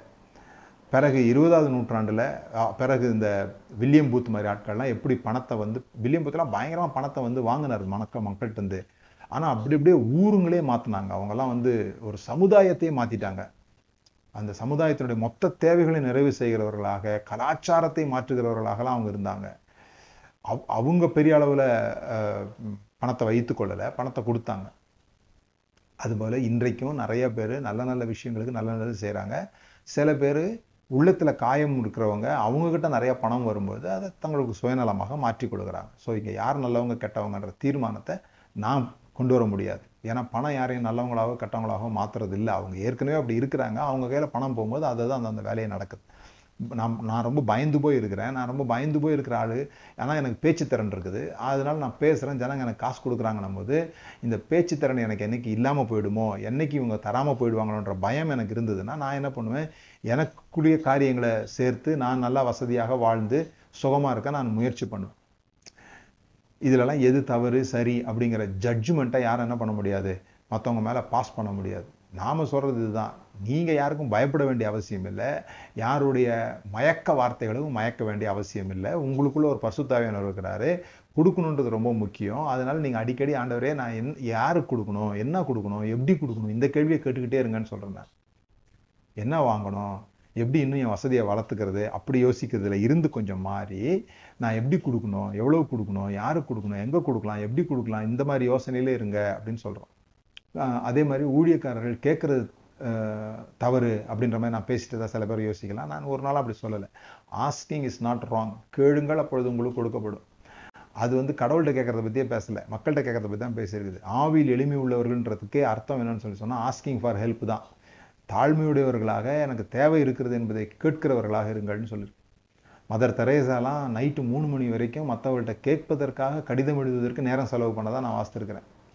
அவங்க கேட்டுக்கிட்டே இருப்பாங்க மற்றவங்கள்ட்ட கேட்டு கேட்டு வர்றது ஆனால் ஒவ்வொரு நாளுமே மதர் தெரசா என்ன சொல்கிறாங்கன்னா நான் வந்து சேமிச்சே வைக்க மாட்டேன்றாங்க. ரிசர்வ் நாளைக்கு இது வந்து அந்த இடத்துக்கு தேவைப்படுமே அப்படின்னா அன்னன்னு உள்ள தேவை எனக்கு தந்துச்சிடும் அப்படி பணம் வந்துச்சுன்னா உடனே இன்னொரு இடத்துல இன்னொன்று ஆரம்பிச்சிடுவாங்க இன்னொருத்தருக்கு இன்னொன்று கொடுத்துருவாங்க. ஆனால் கேட்டுக்கிட்டே இருப்பாங்க. அவங்க ஒரு தங்களை ஒரு தங்களை ஒரு வாய்க்காலாக வைத்து கொண்டாங்க. வந்துக்கிட்டே இருக்கோம் போய்கிட்டே இருக்கோம். அந்த மாதிரி வச்சுக்கிட்டாங்க. அது ரொம்ப சிறப்பான ஒரு வாழ்வு தானே? இப்போ என்ன கேட்டிங்கன்னா நான் அப்படி இல்லைன்னு சொல்லுவேன். நான் அப்படி வாய்க்கால் மாதிரிலாம் அப்படி வர்றதெல்லாம் அமைச்சிடல. நானும் நல்லா சாப்பிட்டுக்கிறத செய்கிறேன் அதனால் ஆனால் அப்படி ஒரு அப்படி ஒரு வாழ்வு இருக்குது. இன்னும் சில பேர் வெளியவே விட மாட்டேன்றாங்க. வர்றது மொத்தம் நமக்கு தான் அப்படின்ற மாதிரி இருக்கிறாங்க. அப்படி ஒரு வாழ்க்கை வாழ்க்கை முறை இருக்குது. ஆனால் கேட்பது தவறு அல்ல எப்படி ஒரு தரிசனத்தை பகிர்ந்து கொள்ளணும்? இது ஜனங்களே எதிர்பார்க்குறாங்க. யாருக்கு பணம் வரலன்னு சொல்லி சொன்னால் யார் தங்களுடைய தரிசனத்தை தெளிவாக பகிர்ந்து கொள்ளலையோ என்ன செய்ய போகிறோம் அப்படிங்கிறத தெளிவாக சொல்லலையோ அவங்களுக்கு பணம் வரல. அப்போ மக்களே இதை விரும்புகிறாங்க ஒரு ஒரு ஒரு ஸ்ட்ராங் விஷன் ஷேரிங் இருக்க வேண்டியது இருக்குது. பணத்தை வர வைக்கிறதுக்கு. இல்லைன்னா மக்கள் வீணாக்குறாங்க பணத்தை. எந்த பிரயோஜனமும் இல்லாமல் செலவு பண்ணிட்டு இருக்கிறாங்க. அவங்களுக்கும் ஆசீர்வாதமாக அது இருக்க மாட்டேங்குது. அப்போ ஒரு தரிசனத்தோட கூட அவங்கள இணைக்கணும்னு சொல்லி சொன்னால் சில பேருக்கு தரிசனம் இருக்காது. எல்லாருக்கும் தரிசனம் இருக்க வேண்டிய அவசியமும் இல்லை. யாரோ ஒருத்தருக்கு தரிசனம் இருக்குது. உடனே அவங்க என்ன பண்ணுறாங்க அந்த தரிசனம் இருக்கிறவர்களோடு ஒட்டி கொள்கிறார்கள் அப்படி அந்த ஒட்டி கொள்ளும் பொழுது அவர்களும் ஆசீர்வதிக்கப்படுறாங்க. அந்த தரிசனத்தோடு ஒட்டி கொள்கிறதுனால அவர்களுக்கு என்ன பெனிஃபிட் உண்டாகுதுன்றதை தெளிவாக அவங்களுக்கு காமிக்கும்போது அவங்க பணத்தை கொடுக்குறவங்களா இருக்கிறாங்க. ஆனால் நான் இதை சொல்லி முடிக்கிறேன். எக்கனாமி அப்படிங்கிறதுக்கு ரூட் வேர்டு க்ரீக் வேர்டு ஒக்கியோனோமா ஒக்கியனோமா அப்படிங்கிறது ஒரு வார்த்தையினுடைய அர்த்தமே ஹவுஸ் ஹோல்டு ஹவுஸை வந்து மேனேஜ் பண்ணுறதுலேருந்து வந்தது தான் எக்கனாமி e- ஸோ இதனுடைய பேசிக் என்னன்னு சொல்லி சொன்னால் எக்கனாமி பொருளாதாரம் என்பதே ட்ரஸ்ட் அடிப்படையில் உருவாகிறது. நீங்கள் ஒரு காகிதம் வச்சுருந்தீங்கன்னா எடுத்து பாருங்கள் ஒரு ரூபா நோட்டை எடுத்து பாருங்கள் அதில் ஐ டிக்ளேர் ஹியர் பை அப்படின்னு சொல்லி ஒரு கவர்னர் கையெழுத்து போட்டிருப்பார். அப்படின்னு என்ன சொல்கிறாருன்னா எந்த கடைக்காரன்ட்ட நான் போய் இந்த பைசாவை கொடுக்குறனோ அந்த கடைக்காரனுக்கு அவர் சொல்கிறாரு நீங்கள் இதை வாங்கிக்கோங்க என்னை நம்புங்க நான் இதற்கு உள்ள பணத்தை நான் உங்களுக்கு தந்துடுவேன் இது வந்து வெறும் காகிதம் தான் இதனுடைய மதிப்பை நான் உங்களுக்கு தருவேன். அப்போ இவர் போய் இன்னொருத்தட்ட கொடுக்கும்போது அவர் அதை நம்புறதுனால தான் அவர் இந்த காசுக்கு என்ன பண்ணுறாரு அவருக்குரிய அதுக்குரிய மதிப்புள்ள பொருளை அவர் கொடுக்குறாரு. இப்போ இந்த கடைக்காரர் வந்து இந்த காசை நம்பலைன்னு சொல்லி சொன்னால் அவர் என்கிட்ட வாங்க மாட்டார். பழசாக இருக்குது செல்லாம செல்லாது அப்படின்லாம் சொல்கிறாங்க பார்த்தீங்களா அந்த அந்த இந்த காசு மேலே அவருக்கு நம்பிக்கை இல்லை. Economy is based on trust அப்போ கிவிங்ன்றது என்னது? ஒருத்தர் என்னை நம்பி பணம் தர்றாருன்னு சொல்லி சொன்னால் அவர் என் மேலே நம்பிக்கை வைக்கிறார். அவர் எதை விரும்புகிறதா விரும்புகிறாரோ அதை நான் செய்கிறதாக சொன்னேன். அதை நான் நிச்சயமாக செய்வேன் என்று என்னை அவர் நம்புகிறபடினால அவர் என்ற பணத்தை தர்றார். இப்போ நான் சொல்கிறேன் நான் வந்து இந்த மாதிரி ஒரு கேம்ப் நடத்துகிறேன் இந்த மாதிரி பைபிள் எப்படி படிக்கிறதுன்னு சொல்லித்தரேன். இந்த மாதிரி மதத்துலேருந்து ஜனங்களை விடுதலை செய்கிறேன் அதுக்கு வந்து எனக்கு நாலு பேர் வேலைக்கு வேணும். இந்த நாலு பேருக்கும் நான் வந்து மாதம் பத்தாயிரம் சம்பளம் கொடுக்கணும். எனக்கு எனக்கு வேற வேற சம்பாத்தியம் இல்லை. ஆகவே நீங்களும் இதை விரும்புனீங்கன்னு சொல்லி சொன்னால் உங்கள் சம்பளத்திலிருந்து எனக்கு கொஞ்சம் தாங்க. நான் இதை சம்பளமாக கொடுத்து நான் வந்து நம்மளுடைய இந்த செய்தியை எல்லா இடத்துலையும் பரவ பண்ணுவேன். வேக வேகமாக எல்லா இடத்துலையும் போய் நான் மீட்டிங்ஸ் போடுவேன். இப்போ நான் எப்படி மீட்டிங் போடுறேன்னு சொல்கிறேன் இப்போ நான் எப்படி மீட்டிங் போடுறேன்? காசு வாங்குறேன். ஜனங்கள்கிட்ட காசு வாங்கி ஏன்னா என்கிட்ட காசு இல்லை நான் என்ன பண்ணுறேன் அவங்கக்கிட்ட வாங்கி அவங்களுக்கே அதை திருப்பி கொடுத்துட்றேன். அவங்களுக்கே என்ன பண்ணுறேன் அந்த இடத்துல சாப்பாடு அந்த இடத்துல தங்குறதுக்குள்ளேய செலவுகளை நான் பண்ணுறேன் என்னுடைய அந்த ஃபீஸை என்னுடைய சாப்பாட்டுக்கான காரியங்களை நான் அதிலேருந்து எடுத்துக்கொள்கிறேன். இப்போ யாராவது ஃபண்ட் பண்ணுறாங்க நான் இதை வந்து இந்த தரிசனத்தை தெளிவாக மக்களுக்கு சொல்கிறேன் யாரோ ஒருத்தருக்கு உற்சாகம் ஆயிடுச்சு ஜனங்க மதத்துலேருந்து விடுதலை ஆகணும். அப்போ நான் என்ன பண்ண போகிறேன் இவருக்கு நான் காசு கொடுக்க போகிறேன் அதை இவர் கண்டிப்பாக என்ன பண்ணுவார்னா அங்கங்கே மீட்டிங் போட்டு இலவசமாக ஜனங்களுக்கு வேக வேகமாக சொல்லிக்கிட்டு போய்கிட்டே இருப்பார். அது மாதிரி நான் நீங்கள் செய்ய முடியுமா பிரதர் நான் கேட்குறேன் உடனே நான் செய்கிறேன்னு சொல்கிறேன் நீங்கள் எனக்கு காசு கொடுக்குறீங்க.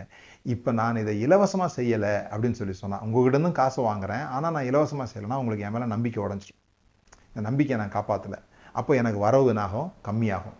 எங்கே ட்ரஸ்ட் பிரேக் ஆகுதோ அங்கே பணம் வராது.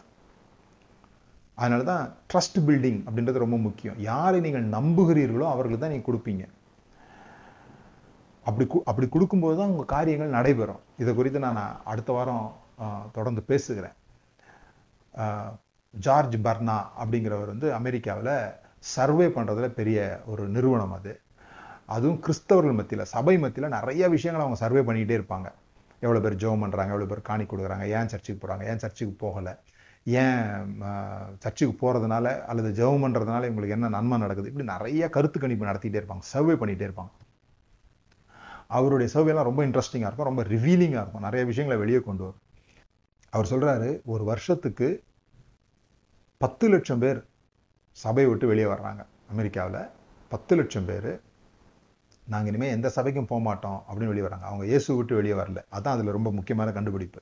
அவங்க தொடர்ந்து ஜோம் பண்ணுறாங்க தொடர்ந்து கத்தரை நம்புறாங்க தொடர்ந்து பைபிள் வாசிக்கிறாங்க தொடர்ந்து கொடுக்குறாங்க எல்லாமே செய்கிறாங்க சர்ச்சுக்கு போக மாட்டோம். எந்த சர்ச்சுக்கும் போக மாட்டோம். நாங்கள் வெறும் ஸ்பிரிச்சுவலாக மட்டும் இருப்போம். அப்படி சொல்லுகிற பத்து லட்சம் பேர் ஒரு வருஷத்துக்கு அமெரிக்காவில் சபையை விட்டு வெளியே வர்றாங்க. அதுக்கான காரணங்கள் என்ன அப்படின்றத சொல்கிறார் அதே போல் இந்த ஜெனரேஷனுக்கு ஒரு பேர் வச்சுருக்காங்க. மில்லினியல் ஜெனரேஷன் அப்படின்னு சொல்லி இந்த இந்த சந்ததிக்கு ஒரு பேர் வச்சுருக்காங்க. இவங்க ஏன் கொடுக்கறதுக்கு விரும்ப மாட்டேன்றாங்க அப்படின்றதுக்கு காரணம் கண்டுபிடிச்சிருக்கிறாங்க. ஆறு ஏழு காரணங்கள் கண்டுபிடிச்சிருக்கிறாங்க. அது இந்த வாரம் பேசணுன்றது ஆனால் எனக்கு நேரம் இல்லை.